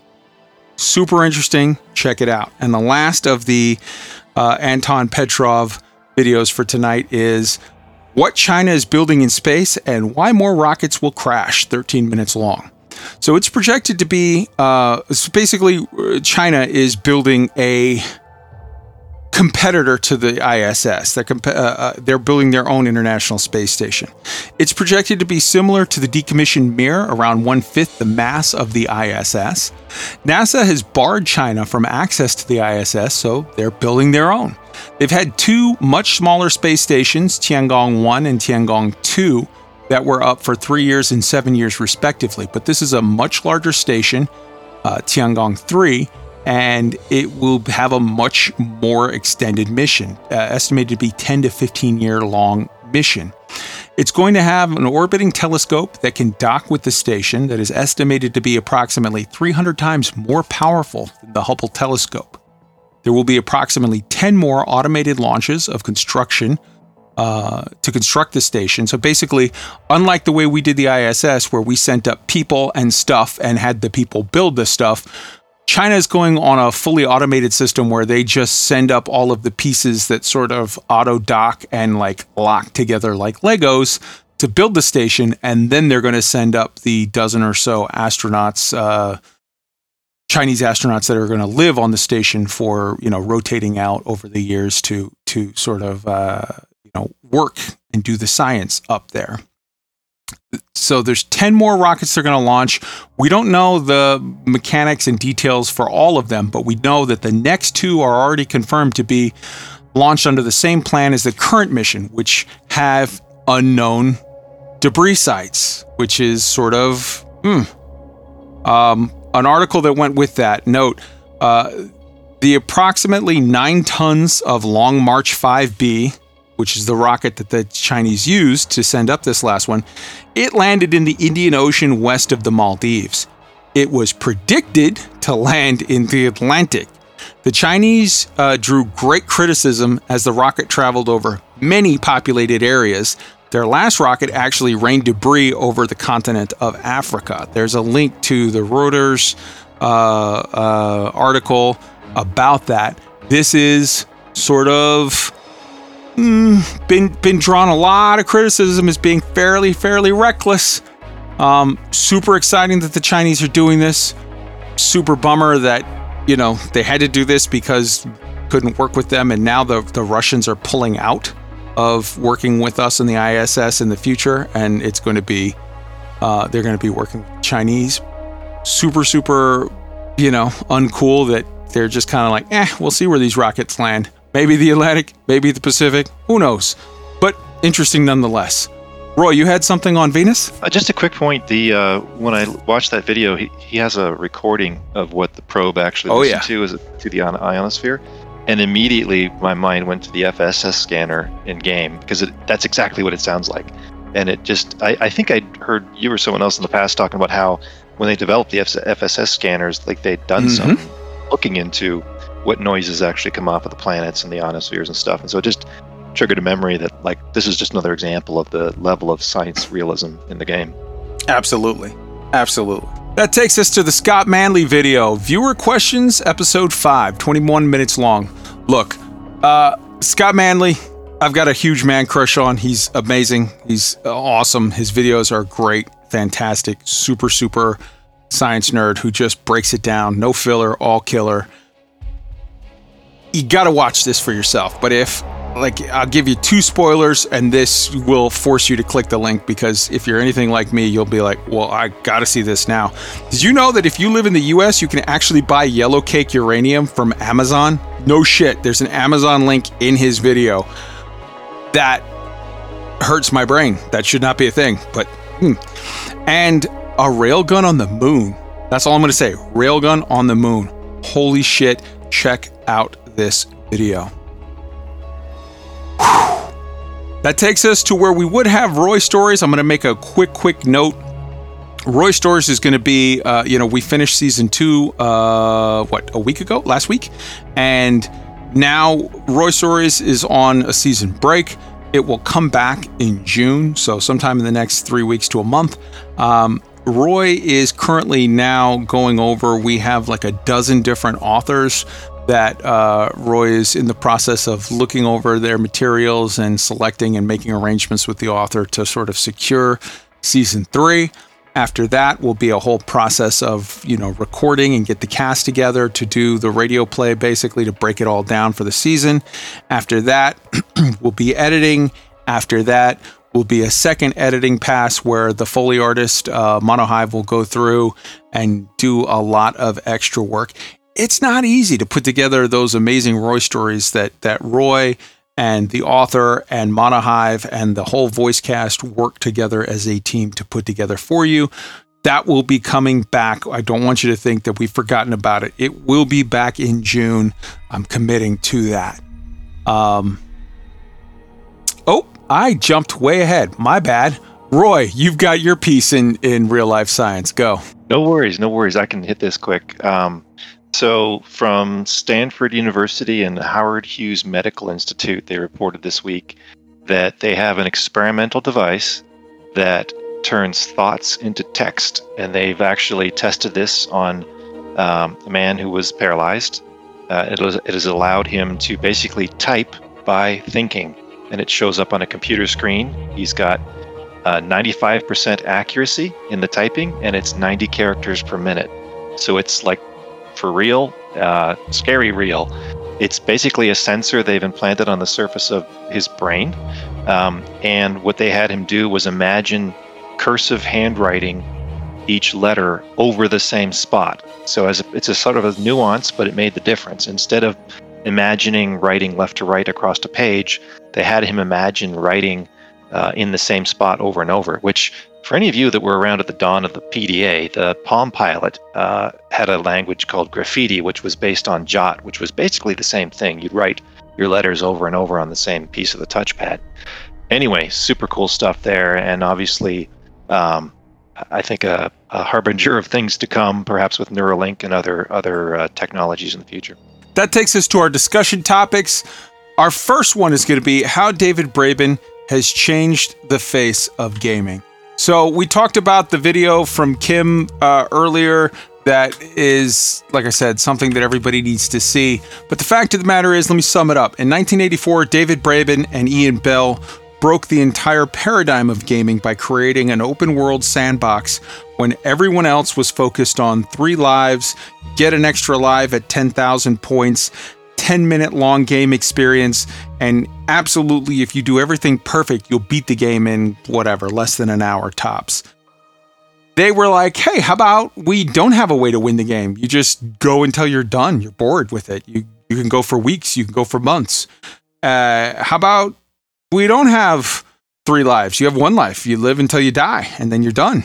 How about you don't have a score and an extra whatever? You just have money is your score and you earn until you know because you want to you want to spend your score to buy stuff. Change the whole sort of back in 1984 right, right now everything that i'm telling you there just sounds like yeah duh no brainer that's you make a good game you don't want to do something stupid. Everything that i'm telling you they took it to publishers who said you can't do that that's not a game. Video games you have to have you know you put in a quarter and then you play for 10 minutes and you run out your lives and then put in another quarter. Like that's how games work. This was entirely, entirely a whole different thing. Changed the face of gaming. Now, I definitely understand that lately there's been a decent amount of sort of criticism. Uh, I, have heard from, you know, oh, David Braben this and David Braben that. He's rich. He's sold out. He doesn't care about Elite anymore. He's focused on other stuff. He's this, he's that. I disagree. And let me point out something. It's not just that this guy did something amazing back in 1984 and that's why you should follow him for forever. Let's talk about Elite Dangerous as a game. All right. Now, sure, Elite Dangerous is, I think, a game with the greatest potential ever. And yes, you can point all day long to nitpicks of, I don't like this, I don't like that, I wish this was better, I wish that was better. We all can. Yeah? But Elite Dangerous is the first game that I can say in my entire life that I have played that is an open world, or in this case, Galaxy MMO, that features billions of maps or zones such that a new player starting right now in Elite legitimately can find a zone, can find a thing that nobody has ever found before eight years into the game. Now, admittedly, there are some aspects of this that can seem shallow unless content is regularly placed in these zones. Yes, I think that Frontier can do a better job of putting in more sort of what proc gen and and and and hand stuff and whatever in different places. I think that if you look back to 2016, 2017, there was a golden age of Elite where people were legitimately finding Thargoid structures and Guardian structures and and and oh, there's a weird thing here that's part of a weird storyline, whatever. And yes, that requires constant sort of work to keep populating the galaxy with shit to find.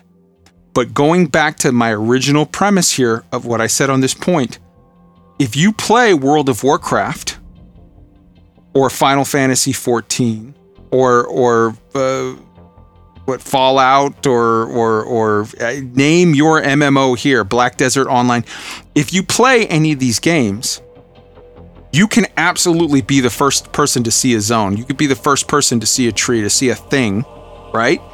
If you play in the alpha or the beta or whatever it is that they have, and you're the first one. But by the time it gets released, much less eight years later, there's not a single tree, a single rock, a single monster, a single anything you're going to see that you're the first person to see. Elite has that. Now, yes, definitely things to pick and say, this should change, that should change.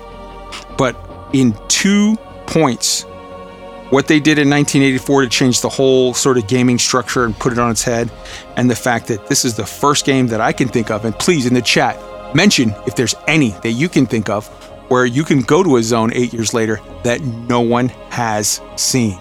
This is a situation where it's like, yeah, for all their flaws, and everybody has flaws and everybody fails sometimes. If I have to back somebody and say, I put my money on that guy, David Braben's my guy. Ride or die. Tweaked, hop in. My recent frustrations aside, I don't have almost 4,000 hours in this game for any for no reason. I mean, Elite Dangerous, and I've said it on this show before, is the most unique and intricately complicated game with all of its systems working together in existence to my knowledge i've never played i've been playing video games since the days of space invaders and pac-man and i have never found a game even that comes close to what elite dangerous is doing right now odyssey aside what it's doing right now in in the live game uh, the the freedom to go anywhere in 4 billion stars in the actual galaxy the, the the flight models of the ships, the the the way you can you know the engineering is basically customizing. You can endlessly customize the ships, and every little change you make doing your engineering changes the way the ship feels when you fly it. Uh, every little detail of this game just makes it so amazing that it's it's almost an addiction for me. I can't go a couple days without flying my ships, do, finding something to do. Hell yeah. It's it's and it, there's nothing else like it, and there never has been. And when Elite came out in 1984, I mean, come on, guys, that was that was Donkey Kong. That was I mean, we were playing side scrollers. We hadn't even gotten into any real MMOs. I mean, I think around that time, the closest thing I could think of would have been um, what was it, Sid Meier's Pirates, where you were going around in the ocean doing piratey type things. That was kind of cool, but it still wasn't to the level of what Elite was even then. That was after Sid Meier's too. That was, I mean, that was after Elite too, because Elite, you're talking about 1984. Sid Meier's was on the fucking uh, Amiga 500 and all later. Yeah, yeah. Yeah, yeah. That's what I mean. I mean, just what he did in '84 was mind blowing. I don't think people give him enough credit for that, and and to that point, I don't think Frontier gets enough credit for what they've created with Elite Dangerous. I mean, it's just point to point another game. You go to No Man's Sky, it doesn't scratch the same itch. It's not as detailed. Hmm. I obviously have not been able to go to Star Citizen, but I've read a lot about it. It's not as open. It's not as expansive. It's not as detailed. Elite Dangerous is unique and it's not matched. And I don't know of anybody that's matching it anytime soon. Wolf, hop in on this. Honestly, everything that Tweet said, I completely agree with and echo. Like I, I don't always find myself completely agreeing with him, but he's dead on. I uh, I had fun thinking about this one. I think this is a really fun topic because, uh, yeah, I mean, I had a Commodore 64 back in the early 80s, and um, I think I'm I'm of a vintage that maybe is shared by a certain portion of our audience. Uh, one of the first things I did was to, to like what what uh, Tweaked was just saying. I went back and looked like what games in that exact year or within that time frame was I playing, and some of these might ring a bell for uh, some of our audience. Um, games like Raid on Bungling Bay, Archon 2, One on One, Julius Erving and Larry Bird, Impossible Oh, Mission, Yeah, yeah, yeah. Goonies, uh, Epyx Summer Games 2, um, Space Taxi, uh, Flight Simulator 2. Flight Simulator 2 was uh, still uh, miles and miles away from Elite. Maybe the closest thing from the sense of at least you could fly something. it had four cities, which were just some blocks on the ground, and uh, 80 airports, which were some lines on the ground. Um, None of that procedural, all had to be hand done uh, and th- and that was it. That was the game. There wasn't any more to it like there is in Elite. Um, you know, Elite 1984 included uh, basically a precursor to what we now call BGS, with its procedurally generated political systems, uh, system danger levels, dynamic trading markets. The game also came with a novel, which I don't remember any of these other games coming with. You know, the Dark Wheel for the creation of like world building and head canon, which previously I'd only ever seen in movies. Um, it was one of the first games where the game mechanics had reasons for their existence. I found a, a great quote from it's actually from the Elite Fandom wiki. Um, just a couple sentences here. It says, you know, with no score, what was the purpose? The Thatcherite years of the 1980s provided the answer money. But money isn't a score. You can spend money on what? On upgrades. So your ship had to be inferior to start with. What would be the purpose of upgrading your ship? To defeat other vessels. Why would those other vessels attack you? Because you carried a cargo. So trading was required alongside piracy. So something that we take for granted today in this game and hundreds of others, Elite was the first game with multiple independent game loops or interdependent game loops. Um, it's been credited as being a major influence in every open world game that has come since across all genres. Even uh, the former creative director of Grand Theft Auto referred to their game as basically Elite in a city. Hmm. Uh, and the last one here Elite holds the Guinness World Record for being the longest running space simulation in history. Yeah, I mean, to, to the thing that Tweak said, I don't think there would be a Sid Meier's Pirates without Elite. I don't think there would be a civilization. Their game developers were having ideas of stuff to do.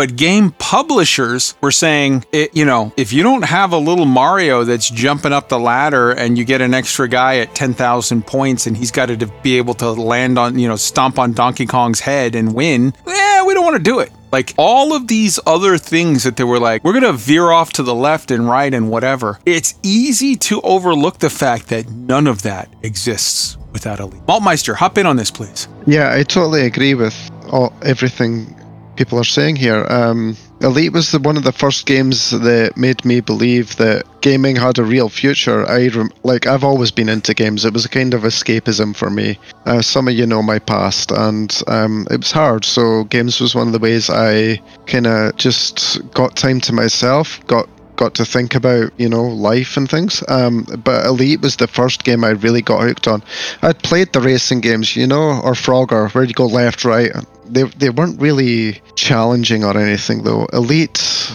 it, it brought a whole new world to you. It was it was completely different. Um, I remember the first one. I didn't play it as much as Frontier. I will admit that, but I'm pretty sure it like 3D graphics and stuff. It was almost unheard of back then. You know, um, well, kind of virtual. You know what I mean? It was um, it was something that was just I was on in awe of. Then um, I'm pretty sure you guys heard me ear- earlier on when I talked about Braben and like ha- what a what a guy I thought he was in the gaming industry. Um, it's the first time I've actually spoke about him in that way, but it is so true. Um, the he's he's he's an innovator. He's he's made a game that has changed the future and and the past of gaming. Um, you're so right, Kai. We wouldn't be where we are with without without this game N- not at all and um because of elite I I might not be where I am, honestly. It's it gave me an escape. Yeah. Many, many hours of escape. Absolutely. And let's not lose sight of the fact that if it wasn't for Elite, you wouldn't have Privateer, you wouldn't have Wing Commander, you wouldn't have Star Citizen. I know it's so popular. I don't get it at all. I never will. I'll rail against it every chance I get. It's so popular for Elite players to shit on Star Citizen. It's so popular for Star Citizen players to shit on Elite. I don't get it, man. They're both awesome space games. They both have a ton of potential. They're both a long way from where they want to be in the end. Love them both, whatever. Um, I want to give a huge salute. Uh, everybody raise your glass to Deep Purple Beard, who's raiding with a party of people. Bluebeard, Bluebeard. What did I say? Deep Purple. I, I'm drunk. Uh, deep, Deep Bluebeard. Welcome, welcome, and all of the people, welcome. We get together. This is a like a, a thing where you get together at the pub and talk about Elite with your friends. This is what we do every Friday night. So welcome, welcome. Um, yeah, but you're you're exactly right, Maltmeister. As far as like just the, the the I could hear the love in your voice for the the stuff that David Braben gave us, and there are times where it's going to be awesome, and there are times where it's going to be frustrating because David Braben is human, and and and the game, the, the, the company, Frontier, they're human, and they they have times where they do amazing stuff, and they have times where they screw up, but. I'm along for the ride, and I hope you are as well. All right, that takes us to our next topic, which is how to once and for all deal with ganking in Elite. So, ganking or griefing or any version of player killing is a continuous issue in any MMO. It's often discussed in Elite with uh, participants on both sides of various debates or discussions talking past each other, sort of ignoring different things. People that are on the Care Bear side are like, hey, this and that and the other, and and sort of ignore the fact that the sort of the the PvP community has like a right to want to do stuff and are kind of bored because they don't have enough stuff to do. And people on the killing, griefing, ganking, you know, asshole, whatever, how you ever you want to name it. So, and, and just for the record, I've had people before say like, "Oh, you say Care Bear? That's pejorative." I I, I'm a Care Bear in this game. I don't enjoy hunting other players in this game. I enjoy doing PVE content in Elite.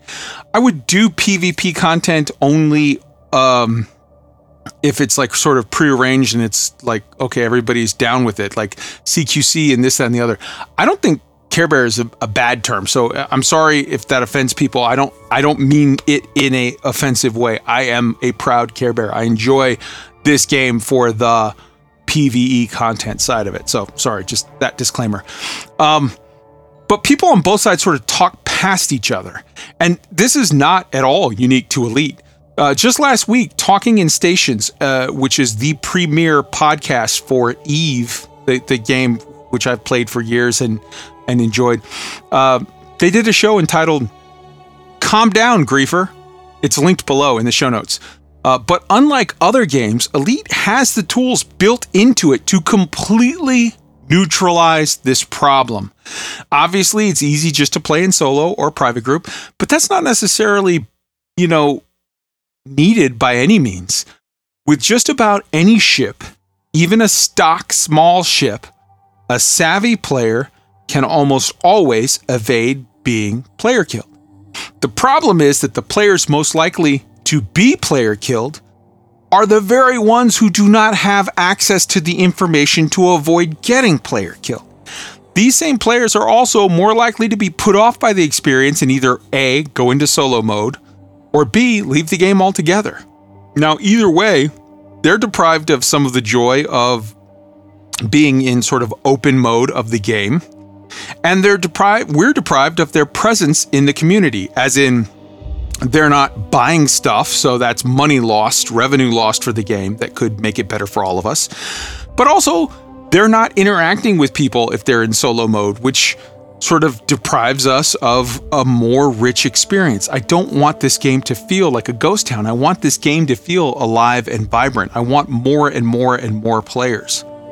Now, various player groups offer classes on how to evade a PK, but again, the people who most need this information are the ones that don't know to look for it. They don't know about the cult of the murder goose. They don't know, you know, Loose Screws is doing some kind of evade, ganking, whatever. They don't know about the Paladin Consortium that does their class or, or, or this group or that group or all these other groups. To me, I think the obvious answer is for FDev to actually incorporate this as an aspect of the new player onboarding experience, the, the tutorial programs, the whatever. I think there should be some sort of a video and and Frontier can reach out to the player community and say like, hey, uh, uh, uh, the Paladin Consortium, Cult of the Murder Goose, uh, uh, um, you know, Sinbad, I think does one, uh, Loose Screws, this group, that group, these dozen groups. Put together stuff. We're going to make a, a short video or whatever that we're going to, you know, put out as a resource that it's a, there's a link in the game. People can see the video. It doesn't matter what platform they play on. We put it through YouTube, whatever. It, and, and it's like, okay, there'll be a process as part of the tutorial where it's like, A, see this thing, see this video, whatever, and B, here are some real practical sort of experiences where there's a tutorial sort of module or, or, or whatever that shows this stuff. And what do I mean that they need to show? Number one, explain the aspects of a player kill, as well as various game modes and instancing. Number two, teach the new players situational awareness and NPC versus PC icons. So just know what's up with that. Number three, demonstrate the difference of an NPC versus PC interdictions. If you get interdicted by an NPC, my grandma can win that. But if you get interdicted by a player, that's a whole way harder thing. Like the the the the, the thing shifts entirely. The, the the the the balance shifts, and the PC, the player, the other players, most likely going to win. They need to teach new players to submit to interdictions and take evasive maneuvers while explaining the various aspects of low wake versus high wake and how to execute each. Depending on the math of what you're doing, maybe you know you you just have to get to a certain location. You might want a low wake. Other situations you want to bug out in high wake, whatever. Teach new players about various tools used by the player killers, i.e., mass locking, you know, or grom bombs or various other things so that players can be armed with the knowledge new players most people that are listening to this show you already know this stuff so you're fine but the problem is the brand new players that are going to get turned off and go and leave we need to help them know how to protect themselves because the fact of the matter is is if most SEALs, brand new players in their little starter sideys, knew what we know, they would evade. I go to CG Systems and troll gankers all day long, laughing at them drunk in in in chat and mocking them mercilessly. So many of them hate me because I just have fun trolling the fuck out of them. I'll go in there and I'll jump in and get interdicted and be in an instance with four or five players and get out. Because if you know what you're doing, that that's this is not about me being skilled. This is just knowing basic evasion techniques. If new players knew this, then what would happen is number one, the gankers would get bored and move on to something else to do, either go grief people in another game or go do something else in this game. And I, I for the record, I put up a uh, sort of thread saying, "Hey, Frontier, you need to give the PvP community other fun things to do because if you give them something to do, maybe a lot of them will stop griefing and only just the the most 100% dedicated dickheads will continue to do that and then we can figure out how to handle that with a crime and punishment system but frontier seems reluctant to do that in which case all right let's at least make sure that all of the noobs have the information to survive because if 9 out of 10 seal clubbing incidents end with the guy getting away and the griefer getting pissed off and frustrated, maybe they'll move on to something else. So, yeah, yeah. All right, let's start off with uh let's see. Who do we have here? Tweaked, hop in. Yeah, um, I'm not sure that a tutorial would do the trick because most new players don't really pay a lot of attention to the tutorials per se, and and this would have to be a very intricate tutorial because it is. It's a it's probably a four, four, five, six sets steps to actually get good at escaping like that. It's not overly complicated, but knowing how to set your hotkeys and all that kind of stuff, it would be good to have it there because people would want they'd have a way to look at it. But if only there was a way uh, to get new players. I mean, new players don't even know that all these content creators are out here. You know, they don't know about Elite Week and Loose Screws and Lave Radio and Flight Assist and and and Cult of the Murder. Goose and and and Or- the Paladin right, Consortium, exactly. people that put on these these symposiums. Yeah. That's right. They don't know about all this stuff. So how do we get that information out there to them? That has been really the question for a long time. Uh, I don't know that it's on. I'm kind of torn. Part of me says a tutorial can't hurt, but part of me also thinks that's kind of our jobs as veteran commanders in the game to to go to Deciat and to go to these places and and not only defend them when it starts to happening, but to try to talk to them and teach them what we know and maybe recruit them and all that kind of stuff. It's that's kind of part of the game too. So I, I just don't know that a t- tutorial would be the the end of it all, but I Hmm. don't think it would hurt. That's for sure. Hmm. Right on, Roy. It's it's funny, but this is the kind of thing that actually I think the older versions of Elite that came with manuals could solve for easier. Hmm. Um, I mean, for me, some of those older games I mentioned, the ones that came after Elite 1984, more and more came with books, and that was half the fun was reading the book and the stories in the book. And um, maybe the analogy today would be having um, having a video uh, or some videos that are produced by Frontier to be watched by new players of Elite, Or a they can at least be demonstrating some of this stuff, or have the community help make them, or whatever. But I agree that the the, the tutorial in and of itself, it it it may be too complex, or they may not want to put the effort into that tool when maybe they could make a video that that um that everybody it's almost like What- a hunter safety video like there's some there's some activities in real life that you don't let people go do until they've sat through a training class How about uh, and it doesn't have to be the in-game tutorial How about I throw it to you this way? What if Frontier were to put out a free manual, a, literally a brand, a free manual for every person that purchases Elite that says, "Here's 20 pages or 30 pages of like information to learn. Here is awesome free like awesome art from the SPVFA or, or or from Stellar Screenshots or whatever. Here is three or four or six videos on this. Here are you know, a very cool, like, hey, destinations in Elite, and have an INRA base, have a Thargoid site, have a, a, a Guardian site, have a whatever. That could be an amazing, like, if, yes, yes, and it's just, it's here. And here is weekly destinations, new places to see, new this, new that. Here's a link, here's the video, and here's the location. Go out there and find it. And also, while you're at it, here's how you learn how to make griefers cry, because player killers it have absolutely next to no chance of actually killing you if you know what the hell you're doing. Malt, hop in on this.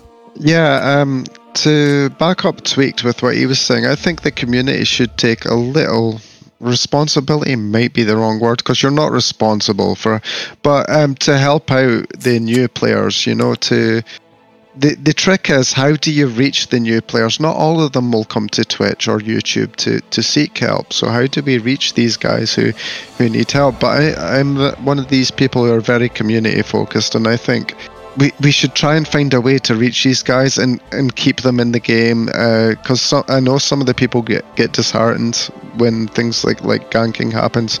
Uh, Elite does have multiple modes like solo, private, so you can play with friends alone. But wouldn't it be great if everyone could just play uh, online, Hmm. the whole community, and and you know you could help each other and stuff, and I think that would be awesome. Hell it's it's not likely, I get that, but it would be awesome. But here's the thing it is likely. I mean, it's not likely to be 100% successful, but if you make the effort, it's 100% likely to be a small percent successful. It's, you know, and the higher percent up you go, the less percent likely it's it is to be, but if what if 20%, 40%, 50%, whatever, we grow the online open only, not open only, but open community over time and it just it it snowballs and it's it's like it's down to us to make the change. It's that fucking Michael Jackson song, you know, look at the man in the mirror. Let's make a change. Let's let's make it happen. Wolf, get in on this. This it, this gets back into the whole discussion that um, we had when we were on uh, system chat with Boss Lady B about how we the- the game itself has got a learning cliff that you have to climb up, and this is one of those steps that's in that cliff, and it would be really awesome, like like Roy was saying, is if information for how to do some of these things, like how you know basic tactics for one not getting caught by somebody who wants to rip you out first of all. Two once that happens calm down. Here's what you got to do and you be you notionally be perfectly fine. But it needs to be presented in a way that is fundamentally eye-catching and easy for somebody completely new to see and do because i'll readily admit first when i first started playing the game i didn't do all the training missions. Hmm. Who did who did all of them? Come on, Most people, most people don't. We have a lot of new players in OPIX, and a good portion of them do one or two of them, and then they accidentally end up out of the starter system, and they're into the game. So yeah, you're you're not alone there. The trick is to put out a product that has enough candy that it gets people to sort of be tricked into eating their vegetables. You put out a product that has some awesome SPVFA videos and pictures and stuff, and people go, "Ooh, this is cool," and and and you know is on the launcher, and people can click and like save their look, like save their place. Like, oh, there's 50 steps to this. I'm on step 12. Ooh, step three is an awesome. Oh, look at that video. I want to see that. What is that? Is that an alien? They call that a Thargoid? Ooh, like you tease them with the candy and you give them the information. And then when they get in contact with an asshole who just, um, but I'm an FDL nerd that wants to kill somebody in a fucking, you know, sidewinder. Then the guy goes like, ah, hi, Wake, haha, fuck you, bye bye, and you know, submit to your interdiction, high wake out, bye, and then now what? You got nothing.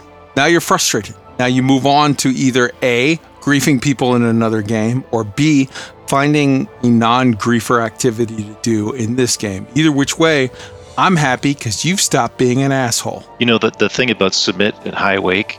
That's that nugget is the most powerful bit of the whole training, I think. And having you could even put that on one of those hollow posters at the station. Like it, you could boil it down into some kind of public awareness slogan, and and make it that simple. All right, that takes us way late, so we're going to move on to the next uh, thing, which is crazy speculative Odyssey predictions. Right off the bat, I'm gonna I'm gonna start it off. I'm gonna say let's number one. I think we're gonna have new stuff in both Thargoid and Guardian storyline stuff. Not big at first, like eventually the story's gonna grow over time. But right off the bat, I think for the Guardians, we're going to have a new type of guardian site. And i think that new type of guardian site is going to be you know how right now in your srv you shoot the the drones which are the little flying weird you know Flight of the Navigator looking drones that shoot at you? I think now that we're able to get out on foot we're going to have some panels that we can cut to get into some doors it's not going to be crazy like oh there's a whole underground city. I think to start to start there's going to be new guardian sites that have basically you know the terminator when you melt off the the skin and you got underneath it you've got a little sort of humanoid walking around all metal you know robocop looking fucking you know thing I think there's going to be a new Guardian type of site that's going to have an unknown humanoid type of, you know, Robocop ish thing that you pew pew, that you FPS pew pew. And it's going to have just the teaser of here's the next thing. Here's new stuff you can, new materials you can gather. And eventually, three months from now, six months from now, a year from now, it's going to lead to sort of new weapons, new engineering, new something. So for for for the Guardians, I think new Guardian site, couple of panels you can open, just a little bit get into stuff you can do, and new on foot drone, you know, RoboCop dudes that you can pew pew against. For the Thargoids, my crazy prediction is going to be I think new like some explanation, some some more info that lets you know that those big Thargoid sites that we see at different areas are actually sort of crashed Thargoid megaships. So maybe you know some kind of oh here's a module that's showing up. Here's hard points or here's thrusters or here's an FDSD or here's a shield or here's a something like as you're walking around in those Thargoid megastructures, some references to things that let you know this is not just like a building. This is like a big ship that crashed a billion years ago and is like half overgrown underground, whatever. New ships, don't think so. New SRVs, not at launch. Maybe a year from now. I, for sure, SRVs, yes, a year from now. Like time down the road, yes. I I don't think people have said like, oh, FPS Thargoids. Not at launch. Don't think so. I think we're gonna see the story progress with little teasers at the sites. Then three to six to nine months from now, um, maybe some new Thargoid megaships, some new big invasions, some new storylines, some new areas of Coalsack or, or not uh, uh, uh, Col 70 sector that are sort of unlocked that you can go into and you can see stuff. Six months, a year, a year and a half, something from now, we're going to see Thargoids on foot. I, I feel it. Um, but this is not a thing that you get immediately. This is a sort of spectrum that works its way through uh, a storyline, a through line that, that goes. And I very, very, very much hope because um, Frontier is committed to continuing the story to 2022. That's only six months from now. I very much hope that after the 2022 cycle that that, that we're on now, you know, happens, that they're going to be like, okay, and here's the 2022 to 2024 cycle. I I hope that they've learned their lesson and they don't let it lie dormant. Frontier are also very famous for there's always one extra little surprise. I think that surprise is going to be sort of a, a, suit thing or a gun thing or a, a, an on foot equipment thing of some type of some kind. It could be wrong. I think SRVs aren't coming for six to nine months, but but they are coming for sure in six to nine months. But I, I, I, think the surprise thing, there is a surprise thing. I don't know what it is, but I know that it, there is a thing because they always do that. I think the surprise thing is going to be an on foot gear thing of some kind, somehow, some way. Let's start with uh, Roy. Predictions, crazy predictions. Go. Yeah. So uh, you asked for crazy, speculative. I really leaned into the crazy. So it's time to get on the tinfoil hats.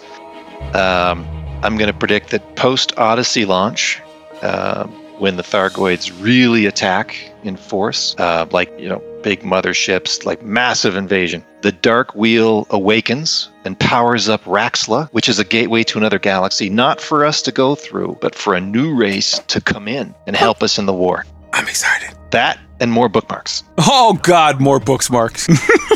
I, it's the smallest thing, and they haven't given it to us for forever. It makes my heart hurt.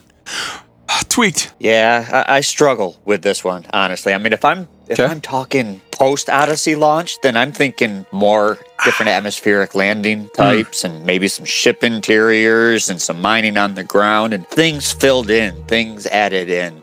At launch, I think I think for the most part we've seen it.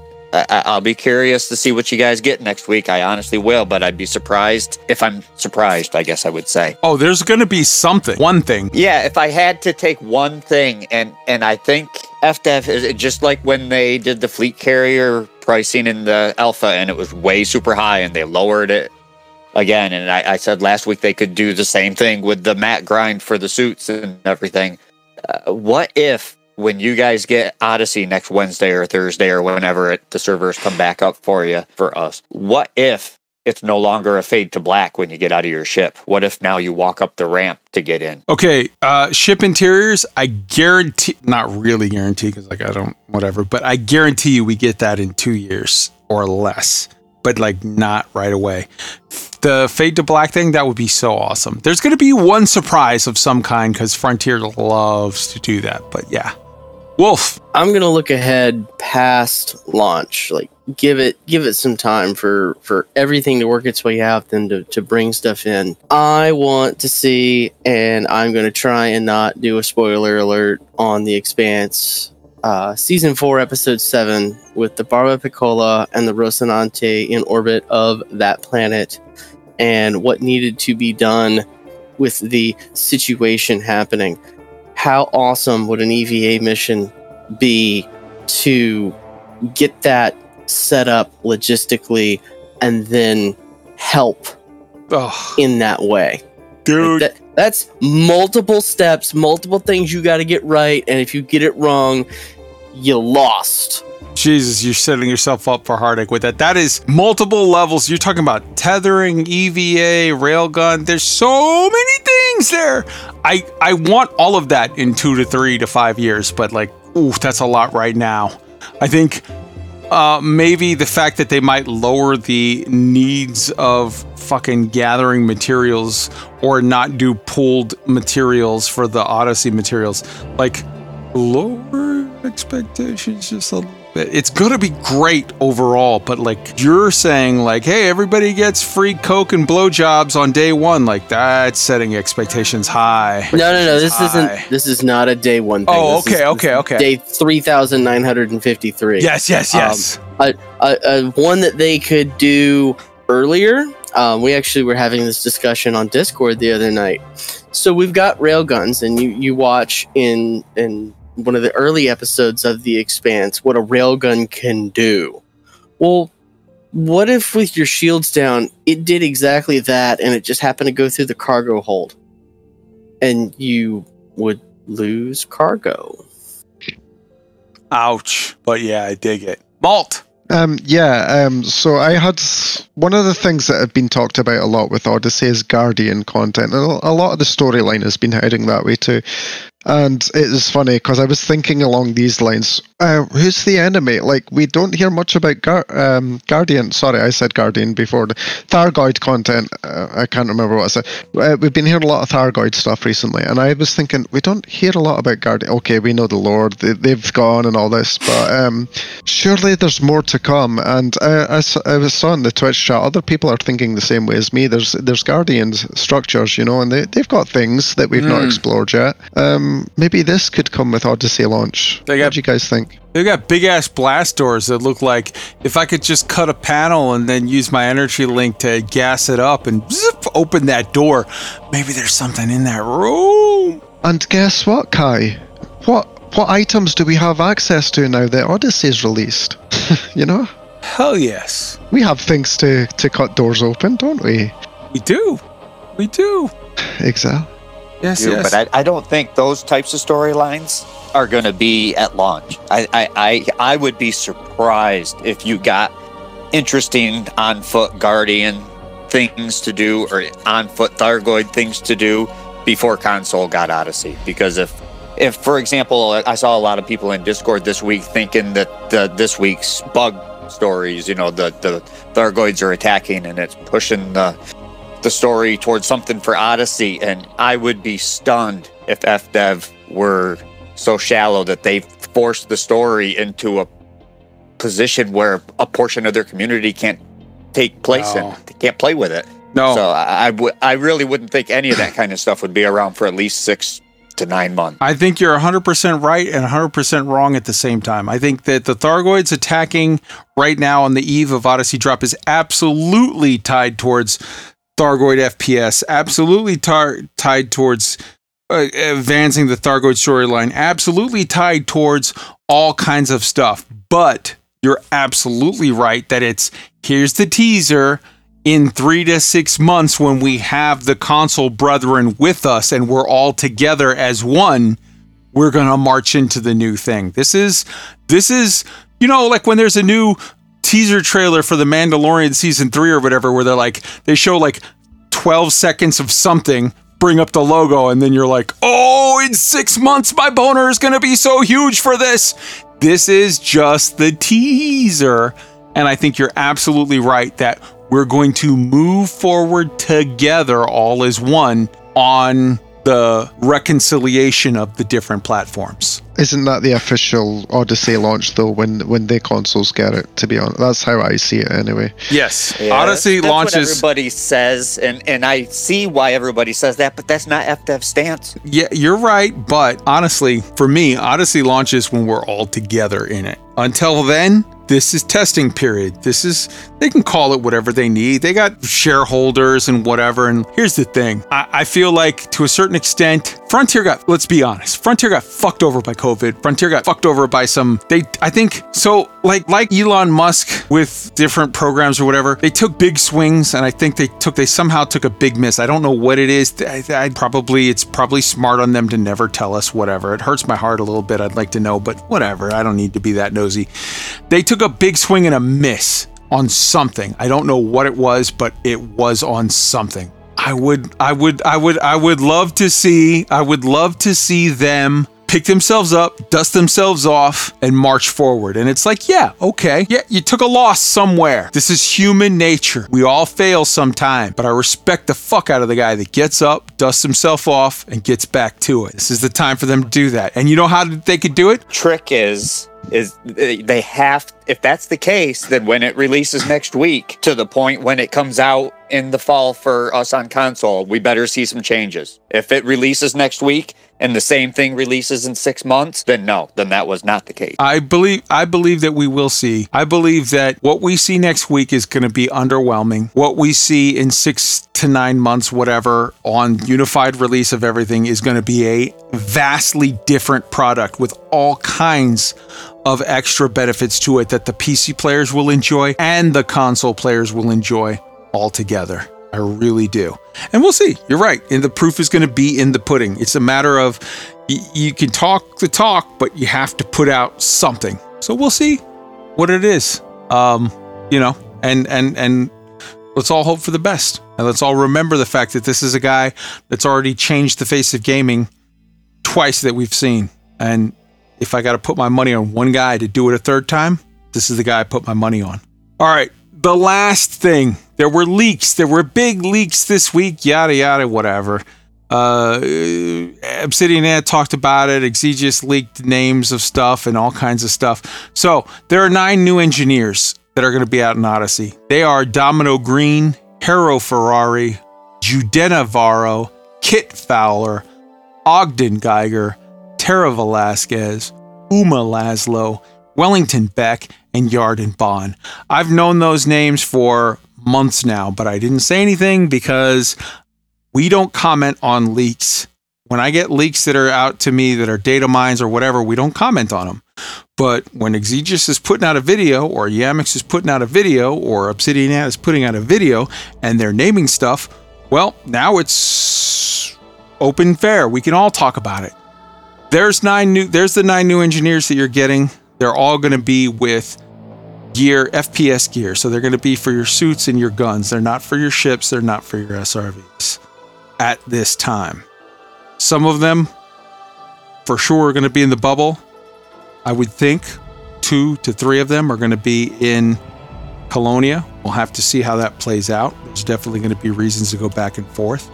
What else was in that big, you know, leak video from this week? Well, they talked about Thargoid FPS. I don't buy it, not for six to nine months. I mean, yes, 100% I buy it that it's coming in the future, but not on May 19th. We'll see. Two new SRV types. We talked about it over a month ago on this show. It's actually three new SRV types. And I don't think that we're getting them for a couple of months. Probably not until after Odyssey releases on console. And even then, maybe a couple of months after, but whatever. New damage types. They're talking about like radiation damage. We've already seen fire damage. That's for sure a thing. Radiation damage and this damage and that damage. Okay, we'll see it when we see it. Two new shipes, types of ships the Panther Clipper and the Mamba Light. Spoiler alert, I've known about these for months. Both of these, Panther Light and, uh, sorry, Panther Clipper and Mamba Light, have been in the code base. There have been references to them for years in the code of Elite. Maybe they're coming. Maybe they're products that were discontinued or they decided against years ago. These, the, the, as far as it coming on Odyssey launch, nope. Uh, Art said flat out less than a month ago no new ships are planned at this time. It would be beyond reckless for him to just boldface lie like that. that. That would be a stupid thing to do. I don't think that he did that. New FPS Thargoid? Yes, 100% I believe it. About a year from now. Not right now. New Guardian stuff? 100%. I just told you my prediction is we're getting a new Thargoid site, or not new Thargoid site, we're getting a new Guardian site with stuff. We're getting a new um, Thargoid so we're getting upgrades or updates to both of the types of sites. I don't think they're going to be massive. I don't think you're going to cut open a panel and get to a whole underground city and find all kinds of stuff. I think people need to chill out. I think we're going to get just a little teaser. You're going to cut open a panel and get to a room, and that room is going to give you a teaser of what's to come. Big stuff on that front. I think Frontier would be absolutely stupid and reckless to do until they reunify console players with the PC players. I think we all need to enjoy that together. If the story were to take massive left and right turns and go crazy, crazy super on the FPS Odyssey side, when so many of our players, so many of our brothers and sisters are locked out of it, that would be reckless. I don't think they're going to do that. I think they're going to tease it. They're going to give us a little, ooh, here's a little something, something just to whet your appetite. And when we're all together, we'll really move with this forward. For now, we're getting pretty stuff to look at. We're getting some other, like, we got enough to hold us over. And the big stuff, story wise, is going to come when we're all together. Um, yeah. All right. Does anybody have anything they want to hop in on on the the leak stuff real quick before we close this out? Anybody, speak up now. Good. Well, I mean, we've seen a lot of this leak stuff before. We've had pictures of the on foot Thargoids and things like that. So years ago, I be- yep. believe they're coming, but when they come, who knows? All right, I feel like we got that pretty much covered. State of the game, we told you we're going to do after, probably have a state of the game next week and it'll be preliminary. Maybe we'll hold off for another week even after that, just because first couple of days releasing stuff, it's going to be buggy as hell because it's an MMO. Every MMO ever is buggy in hell as hell. If you think May 19th you're going to hop into the game and have a smooth experience and you're going to write a letter to your congressman if you don't, spoiler alert, you're bound to be fucking disappointed. Relax, it's an MMO. The first week is buggy as shit. That's all always that way. Just live with it. If you can't, like, go log into fucking Mass Effect and play it and have fun for a week, and then come back to, you know, two, three days after May 19th. You should have a fairly stable ish experience. But the next month and a half minimum of Elite Dangerous is going to be hot fixes and patches and whatever. Not because Frontier is, is incompetent, not because they're lazy or stupid or evil or want to hurt your feelings, but because MMOs are hard. This is a thing that grown ups should understand. You can either get new shit and deal with the pain of the growing pains of implementing it, or you can not have new shit. Me personally, I vote for new shit. I'll deal with the growing pains. I'm sorry, you were going to say tweak. Go ahead. No, I was just going to say. I mean, it, you're you're absolutely right. In Elite Dangerous, the number one rule of Elite is don't fly without a rebuy. But not too far behind that is don't play on patch day. That's that's been a long and steady rule, and this is the Goliath of all DLCs that's ever been created. Period in game history, really. Uh, that's going to try to be put in with all these other interacting systems with the BGS and all that kind of stuff. So, yeah, uh, just just don't play on patch day. Don't be surprised when the server has some issues for a day or two or three. So, Back up get your back- keybinds. We'll get it right. Back up your keybinds. Back up your everything. Maltmeister. Yeah, I totally agree. Like, how often do you see a game? It's pretty much changing genres here. it's not often this happen. You, you're going from a space-based uh, game to, to an FPS game. That's pretty much where go, what we're going to here.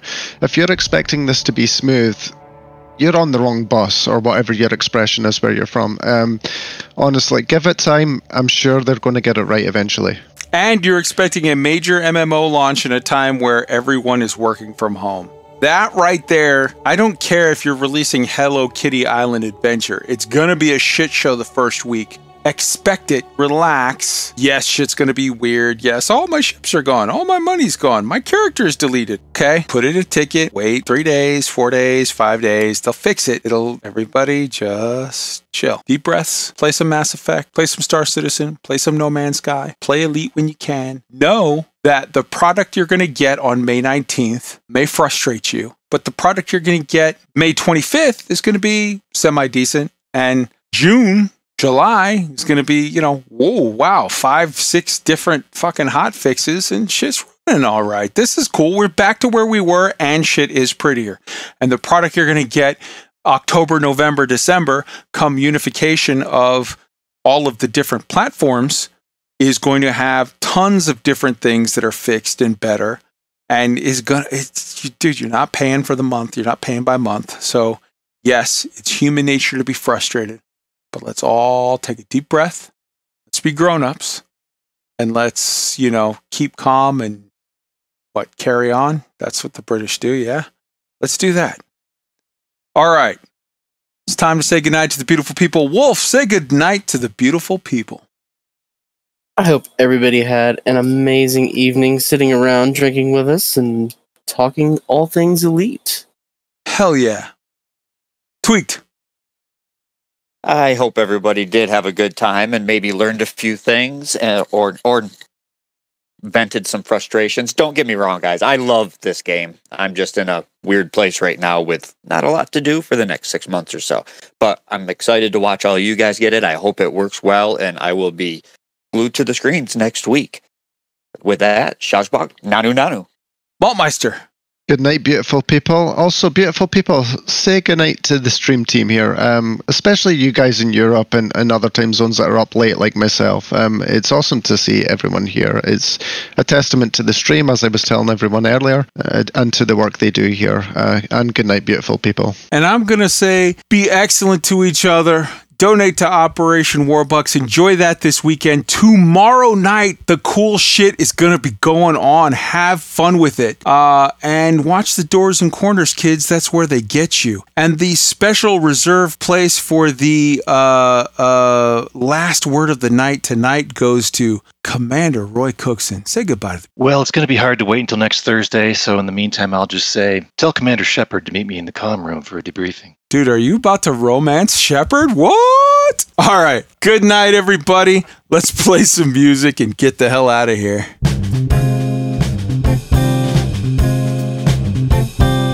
Don't go changing to try and please me. You've never let me down before.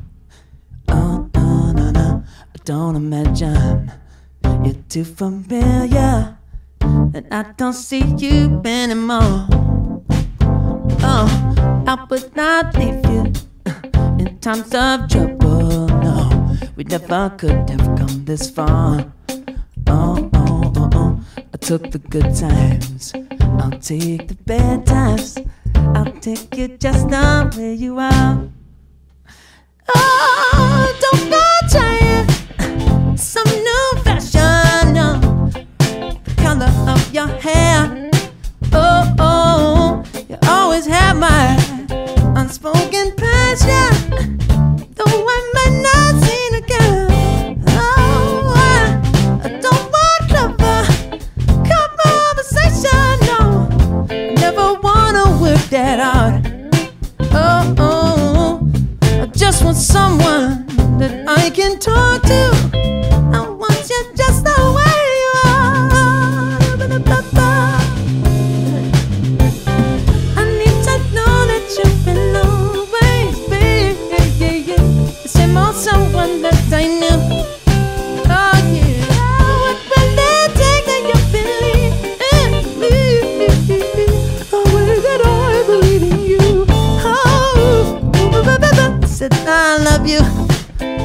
last forever. Yeah, that's our promise from the heart. Oh, oh, oh, I could not love you any better.